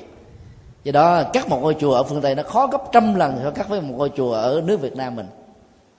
Và mặc dù là trong xã hội chủ nghĩa đi nữa cái thủ tục nó vẫn còn nhẹ hơn là các một ngôi chùa ở phương tây phải ra hearing ở luật pháp, tuyên bố cái chuyện mà cắt chùa đó cho tất cả các cư dân ở cái khu vực đó. Nếu có một hộ nào, một người nào không đồng ý cho việc cắt chùa thôi, chùa đó vĩnh viễn không được cắt cái tự do của phương tây là thế đó. Chua cay lắm không đơn giản đâu. Chấm vỏ dưa không chừng gặp vỏ dừa chấm vỏ chuối gặp chuối sứ nặng hơn. Vì đó là chúng ta phải thấy rằng là ở đâu nó cũng có cái thuận, cái nghịch ở đâu nó cũng có những cái bế tắc riêng mà người tu học phật đó là phải có được cái tâm kiên trì để chuyển hóa cái nghịch cảnh trở thành cái thuận cảnh. Làm được như thế là chúng ta thành công. Nói như thế không có nghĩa là chúng ta phủ định cái phước báo của thuận duyên. Có thuận duyên chúng ta làm phật sự tốt hơn nhiều, nhưng có không không có thuận duyên chúng ta không được quyền bỏ cuộc. Cho nên là phát triển cái phần à, nhân thừa chúng ta góp phần cho quốc thái dân an vuốt thái dân an, toàn bộ là nội dung nhân thừa mà thôi. Nhân thừa phải chấp nhận cái dị quyên và đối đãi. Các cái triết lý cao siêu của đại thừa là phủ định dị quyên và đối đãi. Bởi vì cái tâm thức của một người tu tập tâm linh cao đó phải vượt qua các cái hệ cực này.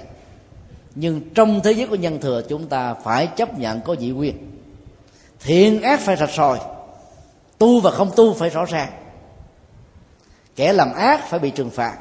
Kẻ làm thiện phải được tán dương. Và con đường tu tập phải đi bằng con đường làm lành thôi chứ lúc đó mà đem cái triết lý của ngài huệ năng ra là có nước đổ nợ. Tâm không phải là một đài gương sáng, thân không phải là cội bồ đề. Trước đây vốn thanh tịnh thuần tí cần gì phải phải lao quét bụi. Cái đó để cho những người đã tu tập một thời gian nhận ra được rằng mình có cái bản tâm thường trú, thể tính tịnh minh chưa từng bị lung lai trong sanh tử luân hồi, để người đó không bị mặc cảm phàm phu, ảnh hưởng chi phối, để từ đó sự tu tập được thăng hoa. Còn trong nhân thừa, chúng ta phải sống theo bài kệ của ngài thần tú. Mỗi ngày phải quét rác, mỗi ngày phải lau gương. Rác của phiền não tội khổ không còn, bụi trần của tâm được sạch, thì người đó được tỉnh thức, được giác ngộ và đây cũng là tư tưởng, là một cái à, phó bản của bài kệ 183 trong kinh pháp cú Đức Phật đã dạy.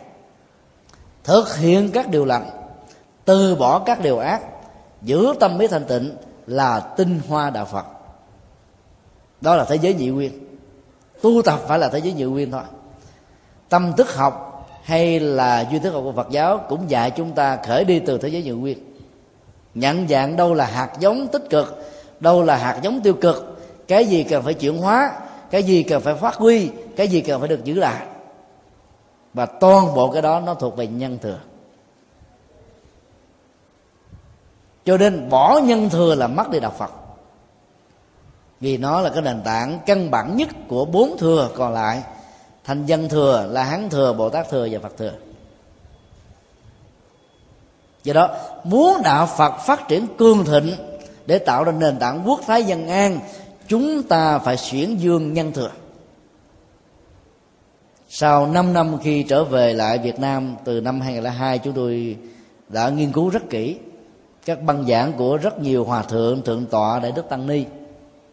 Băng giảng nào đi về nhân thừa đi về tâm lý gia đình tâm lý xã hội. Và những cái bình dân á, thì băng đó nó được phát triển, được lưu bố một cách rất rộng rãi trong quần chúng. Có nhiều băng giảng điều khuynh hướng đó có mặt ở 64 tỉnh thành. Trong khi đó đạo Phật mới có mặt ở, gọi là 55 tỉnh thành thôi. Người ta truyền tay lẫn nhau.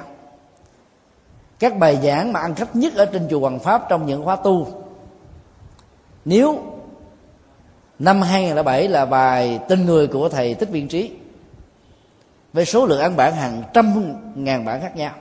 Thì năm 2008 là bài bóng mây của thầy thích thiện thuận. Đó là nhắn thừa số lượng phát hành chính thức tại chùa Hoàng Pháp là như thế. Các Phật tử sau khi nghe truyền bá lẫn nhau, phát tâm ăn tống một cách thầm lặng, ăn tống một cách công khai, là còn nhiều hơn số đó nữa. Còn giảng dạy về triết lý đại thừa có mấy người nghe.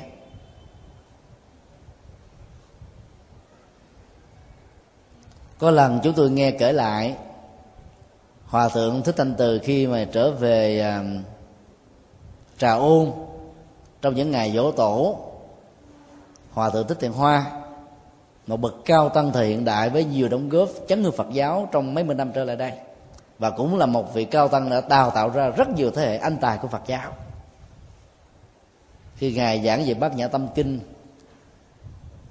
chưa đầy nửa tiếng à, nhiều người đã đứng dậy bỏ đi. Vì triết lý nó cao siêu quá nó không cần thiết. Cho những người nông dân chân lắm tay bùn ở cái vùng uh, trà ôn. Đó là một cái uh, cái lời nói rất là chân tình của hòa thượng. Và cái yếu tố thân quen như là những người thân ở làng sớm đó, cái cái hiệu ứng tâm lý làm cho cái người nghe không có cảm thấy áp phê bằng những cái người lạ hơn mình thì cái mà chúng ta phải thấy rất rõ và thừa nhận, đó là triết lý cầu siêu đó, nó cần cho những người tu tập cao.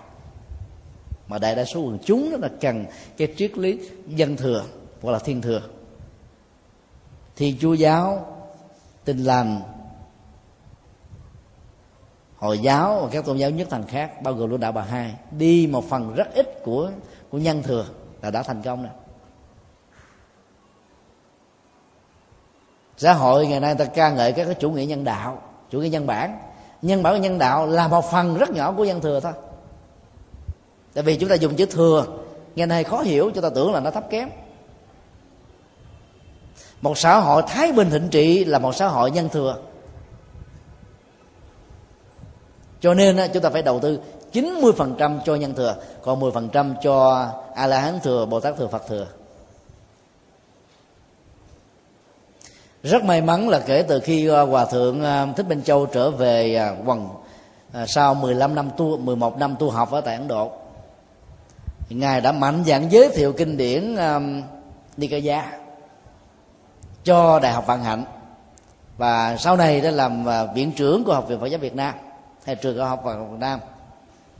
Thì kinh điển Bali, đặc biệt là Trung Bộ kinh, Trung Bộ kinh là bắt buộc học thuộc lòng. Không phải là không có lý do thì bởi vì trong rất nhiều năm qua chúng ta đã từng à, có những tư duy trong các trường Phật học rằng kinh điển Bali, tức là kinh điển Nikaya, tương đương với bốn bộ A Hàm bằng chữ Hán là các kinh điển tiểu thừa. Và do đó rất nhiều thế hệ tăng ni không hề đọc qua những bản kinh này. Và cứ truyền trụng lẫn nhau từ thế hệ này sang thế hệ khác. Đây là kinh điển thấp kém cho những người sơ cơ mới phát tâm này chúng ta đã bỏ lỡ cơ hội là tìm thấy vô số các viên vàng ngọc quý báu trong các bản kinh đó để giải quyết các vấn nạn toàn cầu. Giải quyết vấn nạn toàn cầu chỉ cần sử dụng nhân thừa phật giáo là đủ đây còn giải quyết cái khủng hoảng tâm linh toàn cầu thì phải dự sử dụng đến ờ, thanh văn thừa, bồ tát thừa, phật thừa. Hai cái nó rất là rõ. Cho là sử dụng sai cái phương phương thuốc tâm linh là hiệu quả và cái vấn thân phật giáo nó không có tác dụng lớn được.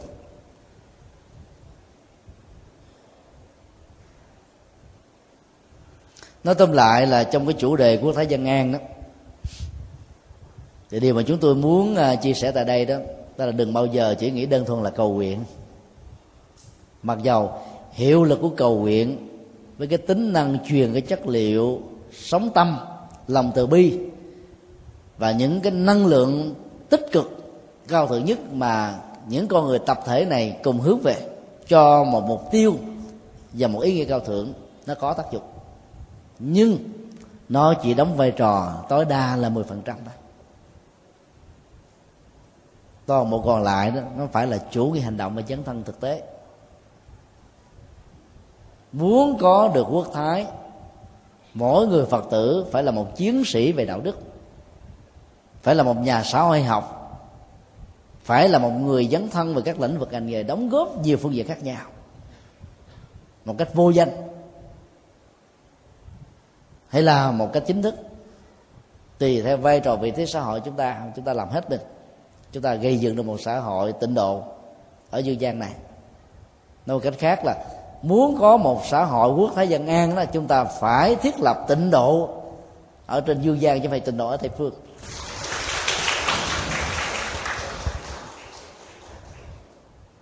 Tịnh độ tây phương đó, nó có giá trị là để truyền các hạt giống đó cho các hành tinh. Còn bản năng của những vị đó là không cần. Cho chúng tôi thường tâm niệm như thế này. Nếu thế giới tịnh độ có vô số các đức phật, vô số các vị bồ tát, vô số các vị thánh tăng a la hán và tối thiểu người mới tái sanh là ai về bạc trí, tức là bắt thói chuyển đó, thì nó chỉ đóng được chức năng là cái lò đào tạo thánh nhân để cung ứng đi những chỗ khác thôi và tại đó thì nó không có tác dụng.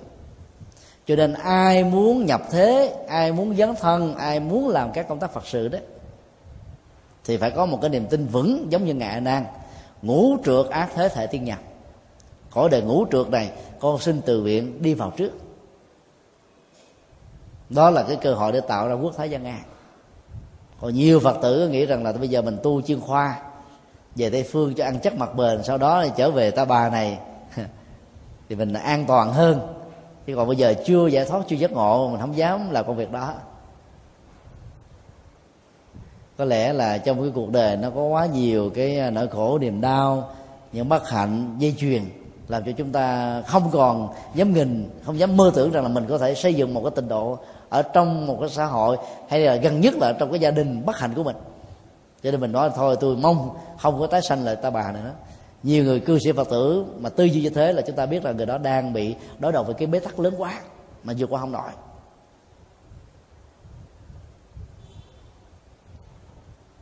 Trong các khóa lễ cầu siêu dành cho chư tôn hòa thượng đó, thì luôn luôn có một câu như nè. Ngưỡng nguyện giác linh hòa thượng, tái hội ngộ ta bà càng sớm càng tốt. Chứ không có mong hơn các ngài siêu luôn siêu luôn cuộc đời này. Ai lo? Một vị cao tăng mà có mặt ở trong cuộc đời là biết bao nhiêu người là giải quyết được cái nỗi khổ niềm đau. Mà nếu tất cả mà về tây phương hết, thì dưới đây ai giúp đỡ? Phải không ạ? À?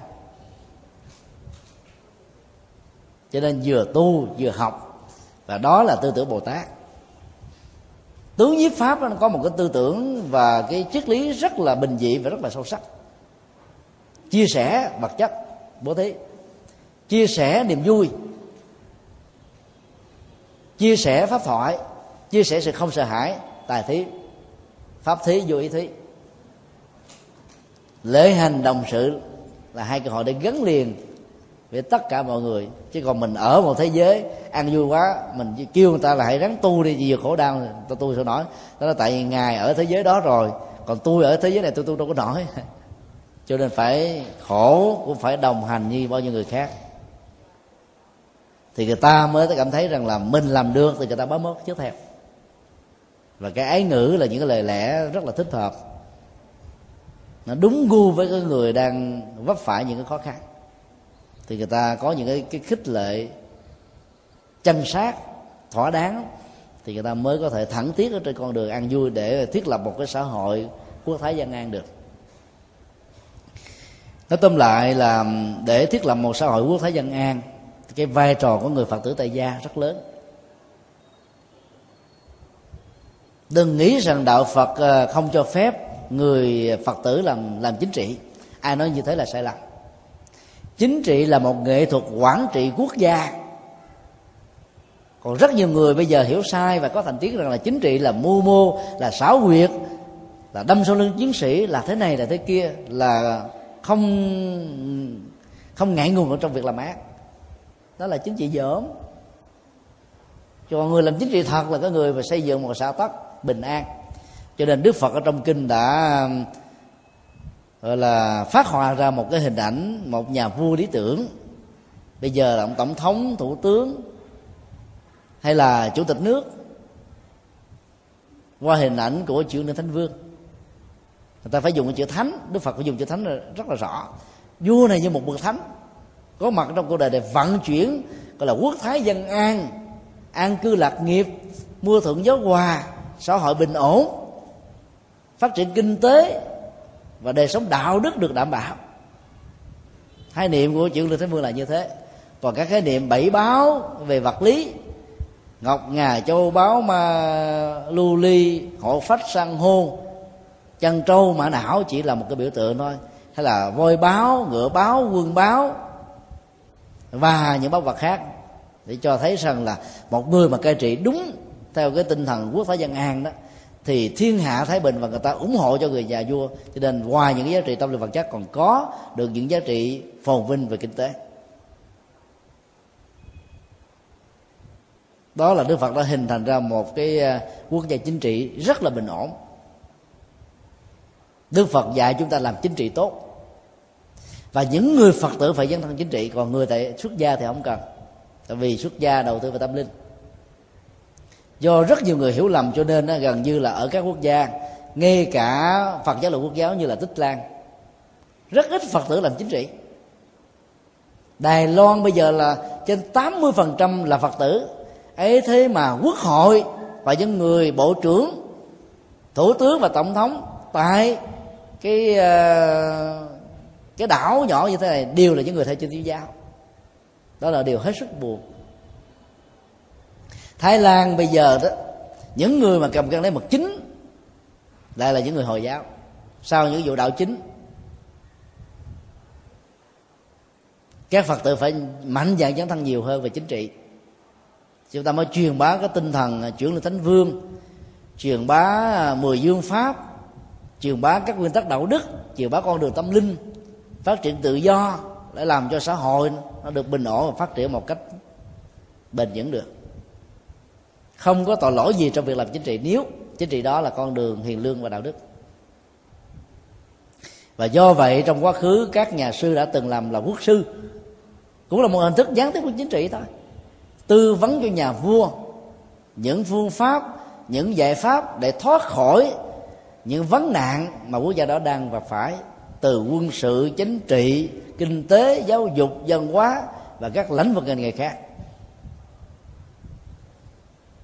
Chúng ta thấy các tổ trung hoa và việt nam khác nhau, căn bản lắm. Tổ trung hoa dạy các người tu, mà bây giờ việt nam mình vẫn còn ảnh hưởng học thuộc lòng. Các chú tiểu, các cô tiểu vào chùa là phải học thuộc lòng nè. Bất năng an quốc trị ban gia nghiệp đối quyền kế tự. Phải nhớ câu đầm lòng. Người tu sĩ là không thể an quốc, tức là làm cho quốc gia được an lành, hòa bình. Trị quốc gia nó theo tinh thần là phát triển bền vững.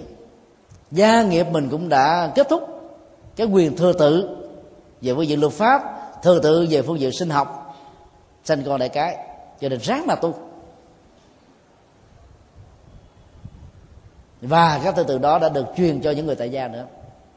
Trong khi đó, các nhà sư, các nhà quốc sư của việt nam hoàn toàn khác. Dấn thân rất là năng động và tích cực về phương diện nhân thừa để góp phần làm cho quốc gia được thái bình. Và đây chính là cái nghệ thuật dấn thân ờ, ờ, uh, quốc thái dân an.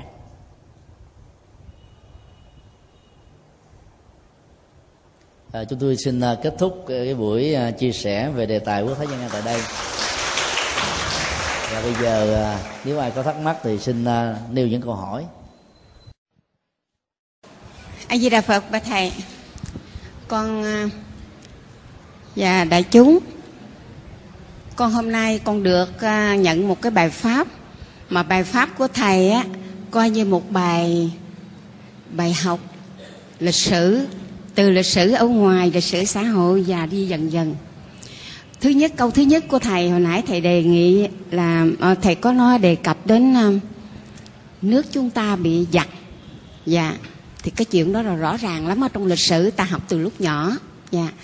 Rồi đến cận đại gần cận đại đây chúng ta bị giặc ờ, xâm lược của tây phương. Và ở trong đó đó ở tây phương thì có nước ờ, hòa bình nhất là nước ờ, dạ thụy sĩ. Thụy sĩ thì được hòa bình bởi vì tất cả ai cũng mong nhìn cái cái gương của thụy sĩ đất nước chúng ta đương um, bị xâm lược và thụy sĩ tại sao thụy sĩ được hòa bình? Chúng ta muốn hòa bình cho nên khi hồi đó à, à học ở lịch sử đều đề cập nguyễn trường tộ. Nguyễn trường tộ nói rằng à, ở trong nhỏ chúng ta học là à, bởi vì đất nước vua chúng ta không mở cửa bế quan tỏa cản cho nên vì vậy xâm lược. Nó mới ra xâm lược thật. Mà sự thật nếu mà lịch sử ta nhìn thấy ở thụy sĩ thì giàu có một cây muốn lặng mà gió chẳng dừng lúc bây giờ là trở lại lịch sử con xin phép con nói một nghìn tám trăm bốn mươi tám thì đã thành lập nước đảng cộng sản của cầm marxist rồi. Đến khi 1900 à, đến 1945 thì chúng ta lại có mà là à, chuyển đổi. Con xin phép con nói trở, trở lại. Tại sao cho nên chúng ta muốn như làm thụy sĩ cũng không được? Dạ a di đà phật con xin câu hỏi thứ nhất điểm thứ hai không phải là chúng ta không tha thiết. Muốn tha thiết hòa bình không được ngay cái hội nghị Fontainebleau. Dạ. điểm thứ hai con muốn thưa với à, dạ, à, cái câu của Phật giáo chúng ta là con thấy là bi trí và dũng. Cái đường đó coi như là một cái con đường thẳng. Dạ theo thầy nói nãy giờ con rất là tâm đắc cái công nghĩa đó. Cái đường thẳng để chúng ta tâm thức chúng ta đi. Mà trong cái đường thẳng đó chúng ta có gặp hai hai điểm của đạo đức đạo đức của tây phương và đạo đức của đông phương. Đạo đức của đông phương rõ nhất là của kinh và đạo đức kinh. Đạo đức kinh của lão tử. Chúng ta gặp cái ba tam nguyên tam giáo đồng nguyên là nho lão phật. Mà thế tỷ nho á, là đi suốt một cái thời hành hành trình. Từ khi mặc dù lập quốc của đời nhà lý. Cho nên thí dụ như nguyễn trãi vậy phận làm gái này lời giáo khuyến lắng tai nghe cổ truyện mới nên. Hãy xem xưa như bậc đại khái những câu như vậy à, kim tứ đức công dung ngôn hạnh công là đủ mùi sôi thức bánh nhiệm nhặt thay đường chỉ mũi kim dung là nét mặt ngọc trang nghiêm không đi đứng ra chiều lới lã ngôn là dạy trình thưa vân dạ hạnh là đường ngay thảo kính tinh. Xưa nay những bậc dâu hiền công dung ngôn hạnh là tiên phàm trần đại khái như nho gia. Dạ chúng ta trong cái nếp như vậy. Thì khi mà dạ đến đến chừng ta gặp đụng với cái, cái, cái tây phương thì có đạo đức học của tây phương. Mà đạo đức học của tây phương á nếu con học mà giờ không hiểu làm không biết làm như thầy đã đã đã đã từng lăn lóc ở trong kinh điển. Thì đạo đức học tây phương đầu tiên mở khai á là của cây công nguyên là aristotle. Mà anh aristotle á thì có bốn nguyên nhân dạ bốn nguyên nhân con xin phép. Dạ con xin phép bốn nguyên nhân. Thì do đó chúng ta có cái đạo đức. Làm sao chúng ta phân biệt được giữa cái đạo đức của tây phương và đạo đức của đông phương của mình mà mà trong đó đạo Phật chúng ta để không phải dẫm.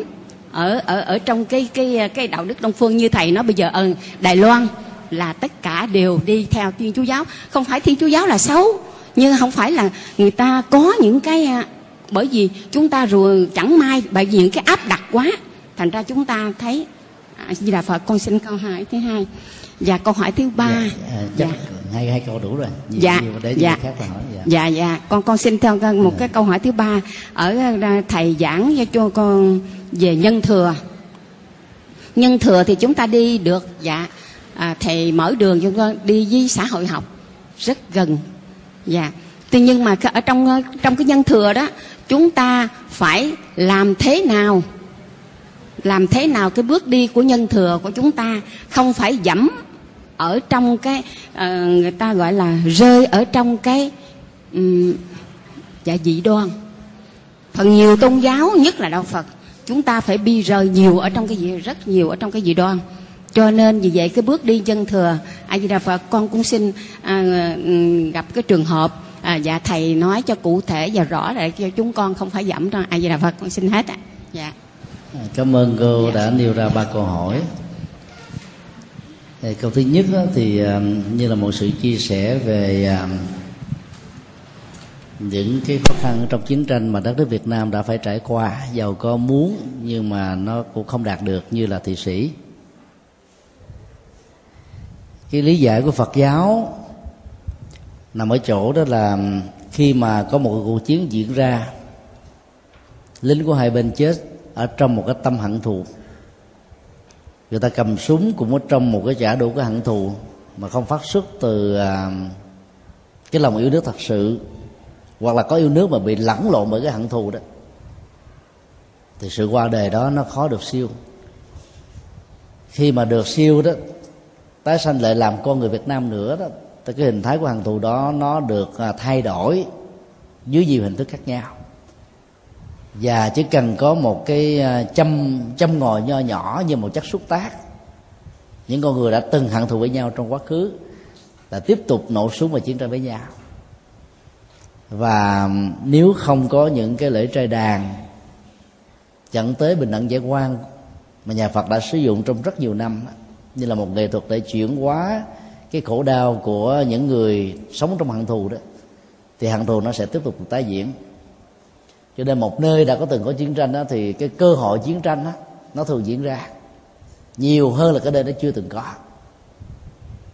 Thấy như thế thì cái à, nỗ lực và cái nhu cầu để chuyển hóa nó nó cần phải rất là lớn.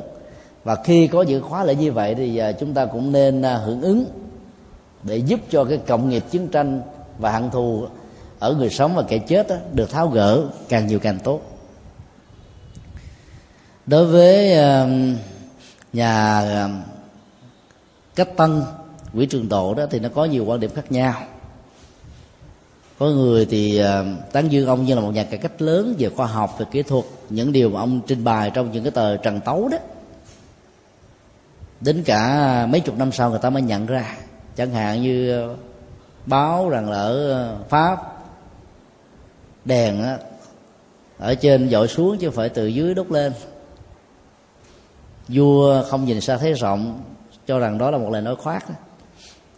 mỗi một cái bước đi đó chúng ta học được một sàn khôn ở những cái nước văn minh và tiến bộ về vật chất hơn mình. Bây giờ thì có rất nhiều cái um, tư liệu đã được công bố công khai. Từ các cái thư viện của pháp đã được dịch ra rất nhiều ngôn ngữ trên thế giới. Thì quỹ trường tổ đó ngoài những cái cải cách và đóng góp của ông như là những nhà khoa học thì ông là một nhà gián điệp rất lớn của việt nam. Và nhờ những cái hoạt động gián điệp đó mà pháp đã vào và cai trị nước ta. Cho nên bên cạnh những đóng góp của ông đó, nó cũng có những cái khác để dẫn đến chiến tranh và hận thù giữa pháp và người việt nam. Các tài liệu này quý vị có thể tìm đọc ở trong luận án tiến sĩ của giáo sư um, giáo sư thuần, cao huy thuần ở pháp bây giờ đã được dịch ra tiếng việt và xuất bản rộng rãi ở nước mình rồi. Chủ nghĩa thực dân pháp tại việt nam. Giao điểm trong ờ, hơn ba chục tác phẩm xuất bản đó cũng đã có một tác phẩm viết về viễn trường tộ bằng những cái ờ, khảo cứu dân bản học. In nguyên văn các cái lá thơ ờ, về gián điệp của ông, trình báo cho pháp và hướng dẫn pháp đi vào nước việt nam chúng ta như thế nào tất cả cái đó thì khó có thể à, có thể được hiểu một cách ngược lại được lắm. Cách đây à, mấy hôm, tức là cái ngày 29 tháng 5 vừa qua thì à, chúng tôi có đến thăm viếng viện viện Đông Bắc cổ ở Hà Nội. Gặp giáo sư Philip là viện trưởng. Chúng tôi tặng những cái tác phẩm của đại lễ Phật đã Liên Quốc thì được ông tặng lại hai cái đĩa CD về các tác phẩm ở ờ, Việt Nam và những tác phẩm Pháp thì ông có cho biết là những cái tài liệu về quỹ triều tội được công bố gần đây đó đã làm chấn động. Và cái nhìn về ông nó hoàn toàn khác. Đó là ông là một người phản dân tộc. Tất cả những cái điều này nói ra trong giảng đường này thì nó cũng không hay lắm, vì nó có thể bị hiểu lầm nhưng vì khi đề cập đến thì chúng tôi cũng à, sẵn để chia sẻ trong cái bối cảnh là chiến tranh ở Việt Nam. Cho nên à, có nhiều vấn đề chúng ta phải xét lại sau một thời gian khi phát hiện ra những cái sử liệu mới. Và đây nó cũng hoàn toàn phù hợp với tinh thần Đức Phật dạy trong kinh đó đừng vội tin, đừng vội nghe một cái điều gì mà tin liền. Là bởi vì có những cái tình trạng ngộ nhận nó cũng có. Và có những cái sự thật đen thành trắng trắng thành đen do đó phải à, thảo khảo cứu từ nhiều góc độ khác nhau để đánh giá một vấn đề. Vấn đề thứ hai đề cập đến việc mà giống và khác giữa cái nền đạo đức phương đông và phương tây đó. Trong một cái buổi chia sẻ như thế này không cách nào hết được.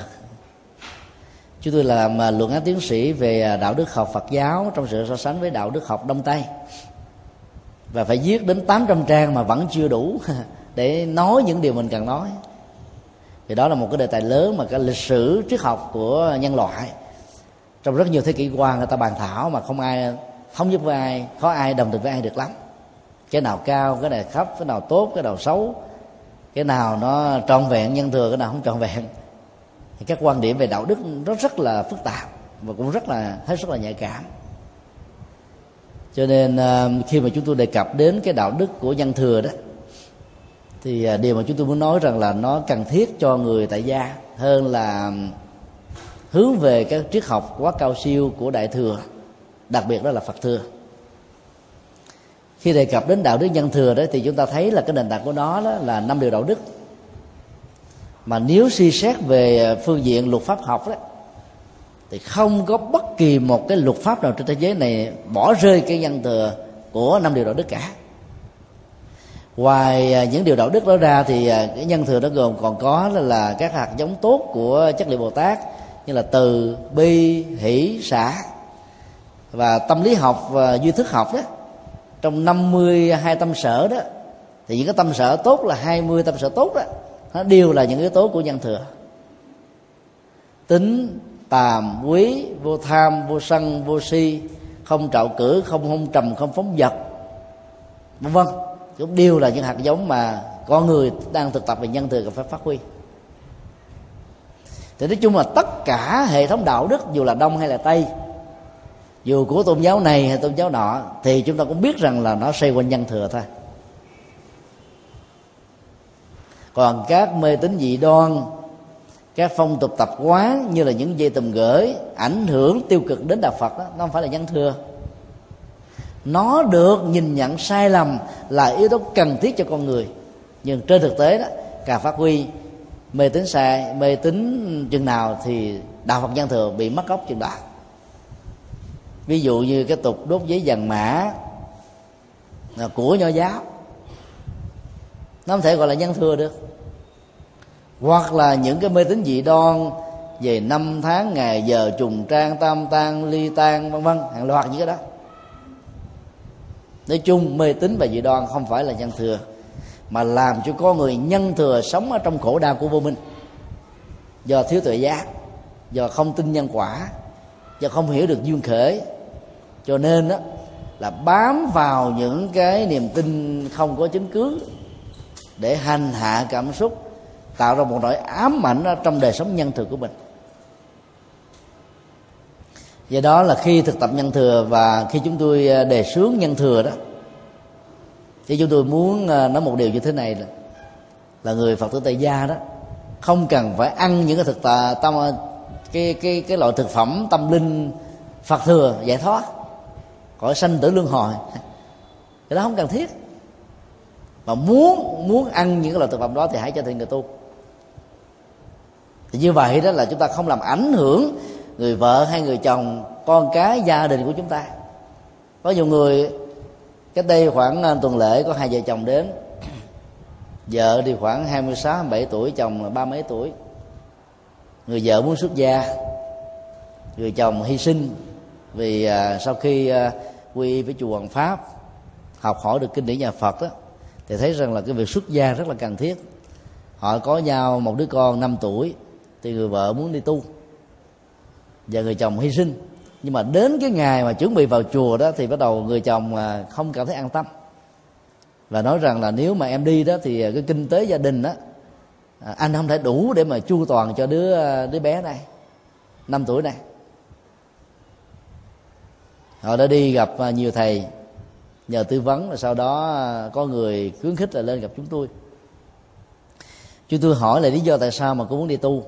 Cô trả lời là giờ muốn được giải thoát. Thì ngoài cái việc mà muốn giải thoát thì cô còn muốn gì nữa không? À, tôi muốn phụng sự chúng sinh như là đức phật. Chúng tôi hỏi là sở trường của cô là cái gì? Họ nói tôi không có công ăn nghề nghiệp gì hết trơn. Có sở trường à, thuyết giảng không? Cô nói cô không. Có sở trường viết lách không cũng không. Về học vấn thì cô nói tôi mới học được có lớp 8, lớp 9 thôi. Nghỉ sớm vì gia đình khó khăn cô này rất là có một cái quyết chí cao độ lắm. Chúng tôi phải phân tích ờ, trước nhất là người chồng à, từ cái việc ủng hộ dẫn đến một cái sự do dự đó là bởi vì cái ủng hộ của anh á không phải là hy sinh như là gia du đà la sắp xếp cho tất cả đa đi tu mà là vì thương người vợ của mình quá cho nên là muốn cho người vợ mình phúc người vợ mình muốn gì là chiều theo cái đó. Nhưng khi mà uh, bắt đầu à, tiễn đưa người vợ đi đó thì cái đó cái trái tim với tiếng nói của nó nó nó, nó ghi và giật lại làm cho anh ta không muốn chấp nhận. Mà nói ra thì sợ vợ mình đau lòng. Khi tôi phân tích như thế thì anh ta rất là rất là mừng. Người ta nói là thầy giống như đã, đang đi guốc trong tim của tôi. Điều thứ hai chúng tôi khuyên cái người vợ là không nên à, đi tu. Thứ nhất là bây giờ cái người con nó mới có 5 tuổi thôi mà cả vợ ờ, bên vợ bên chồng đều không đồng ý người chồng cũng không hy sinh. Bởi vì muốn đi tu đó là cái khế ước hôn nhân qua à, luật pháp đó cần phải được à, tháo mở tức là phải ly dị. Bây giờ ông chồng không muốn ly dị đi tu vậy ai chấp nhận mình đi tu là cũng sai lầm. Và người truyền giới cho cái người mà chưa kết thúc cái khế ước hôn nhân giữa vợ và chồng về phương diện luật pháp á, sẽ bị cái phạm vào cái tội đột kiết la cho nên cô đừng nên làm cho mấy thầy bị phạm tội, hay làm các sư cô khác bị phạm tội. Thuyết phục ông chồng làm sao để cho ông hài lòng, cho ly dị thì hãy đi tu. Còn chuyện mà phụng sự chúng sinh là chúng ta có nhiều cách để phụng sự. Nếu mà mình không có nhiều sở trường đó, thì mình làm cái công tác phụng sự với tư cách người tại gia sẽ tốt hơn nhiều là người xuất gia. Có người đó phụng sự với tư cách xuất gia tốt hơn nhiều. Chẳng hạn có người là không màng đến tiền bạc không màng đến, gọi là, đời sống xa hoa. Lúc nào cũng nghĩ đến cái quyền lợi của người khác, lợi ích cho người khác. Người đó mà ở nhà thì uống vô cùng, bởi vì chỉ lo được một gia đình. Vào chùa, chúng ta lo được cho bà các bá tánh. Như vậy là tùy theo cái sở trường và cá tánh của mình mình chọn con đường nào là nó thích hợp, thì mình mới đóng góp hết mình. Bây giờ ông cấp cô độc ông đi tu là uống vô cùng. Phật cũng không cho phép. Nếu chúng tôi chúng tôi cũng khuyến làm sao cho ông đó phải ở tại gia thôi ông đi tu là hàng trăm ngàn người cô cô phụ bất hạnh không có người chăm sóc. Mà đi tu rồi ông đâu phục vụ cho cha không có tiền nữa đâu phục vụ. Mà đi làm công tác tâm linh đó, thì ông chưa chắc ông có năng khiếu thuyết giảng để hướng dẫn cho người ta. Cho nên đó, chúng ta phải đông đo thật kỹ cái sở trường và cái tiềm năng mặc dù có thể bây giờ mình chưa có nhưng tiềm năng mình có thể có nếu tiềm năng đó có thể giảng kinh, có thể thuyết pháp, có thể dấn thân, có thể vô ngã, có thể vị tha, có thể lăn lóc, thì đi tu nó tốt. Còn có người mà công tử bột, hay là tiểu thơ thì đi vô chùa không phục vụ đi cha hay tôi cho mình là hết, ở nhà tôi cũng được. Ý là thế. Cho nên ờ, chúng tôi ờ, góp ý là thôi, khoan đi tu hả? Cô nói, giờ thầy cản con phải không? Không không có cản, mà thấy là bây giờ trong giai đoạn này đó, nó chưa thích hợp nó chưa thuận lợi nó chưa chín mùi. Để chờ thời gian nữa. Tu đến trọn đời. Thế một hai năm nữa mà mình à, có thể vượt qua thuyết phục được người chồng ly dị được thì hãy đi tu. Và mình phải thấy rất rõ là là là nếu mà mình à, vô đó mà mình phục vụ ít hơn thì cũng đừng có buồn. Có nhiều người mơ tưởng ghê gớm lắm lý tưởng quá. Rồi khi đi tu tôi phải làm thế này tôi thế kia và không làm được cái chán bỏ cuộc nữa chừng. Cô mới trả lời con đã chuẩn bị tư tưởng xong rồi thầy ơi giàu nếu như sư cô chủ trì mà cho con quét ờ, nhà cầu một ngày ba lần, con cũng cảm thấy hạnh phúc. Ý chí mạnh như thế. Do đó đó là vấn đề nhân thừa đó. Chúng ta phải thấy rất rõ là nó phù hợp với phần lớn đại đa số con người trên hành tinh. Và phát triển cái phương diện tích cực và cao nhất của nhân thừa, chúng ta đóng góp cho quốc thái dân an và xã hội nhiều lắm nói như vậy, chúng tôi không có nghĩa là đi ngược lại với cái tông chỉ giải thoát, giác ngộ đạo phật. Thiền sư thích nhất hạnh không làm công việc gì khác là chủ trương nhân thừa đó. Phương pháp thiền vipassana, hít thở, nụ cười, niềm vui, tự tại, hạnh phúc ở giờ phút hiện tại này, đều là nhân thừa cả. Có gì đến giải thoát đâu. Mà cái đó là cái cần thiết. Và giải thoát dành cho người tu thôi cho nên nhiều người công kích thiền sư nhất hạnh nói là làm cho đạo phật bị thấp đi hết mấy cấp. Từ một con đường giải thoát trở thành nhân thừa. Tại vì người ta không hiểu được thiền sư nhất hạnh, mà ta cũng không hiểu được đạo phật đúng nghĩa nữa. Cho nên mới phê bình đó. thì nói tóm lại đó là chúng ta cần phải phát huy à, triết lý nhân thừa cho người tại gia, cho những nhà lãnh đạo, cho những nhà nghệ thuật, cho những nhà giáo, cho những nhà đạo đức, cho mọi thành phần của xã hội còn ai muốn vượt lên trên vì thấy cái đó không đủ áp phê, thì hãy trở thành người tu để học thanh văn thừa, bồ tát thừa, phật thừa. Ý chúng tôi là như thế, chứ không phải là tất cả những người tu đều học nhân thừa. Không có. Mình tu là tu phật thừa, bồ tát thừa, nhưng mình truyền bá, chỉ nên truyền bá nhân thừa là đủ cho người tại gia. Các câu hỏi còn lại thì dành cho buổi khác vì à, hôm nay là mùa hạ đó. Thì khóa lễ các chùa được diễn ra sớm hơn cho nên thôi xin tạm ngừng tại đây. Xin quý vị thông cảm. Còn lại à, bốn câu dành cho tuần sau.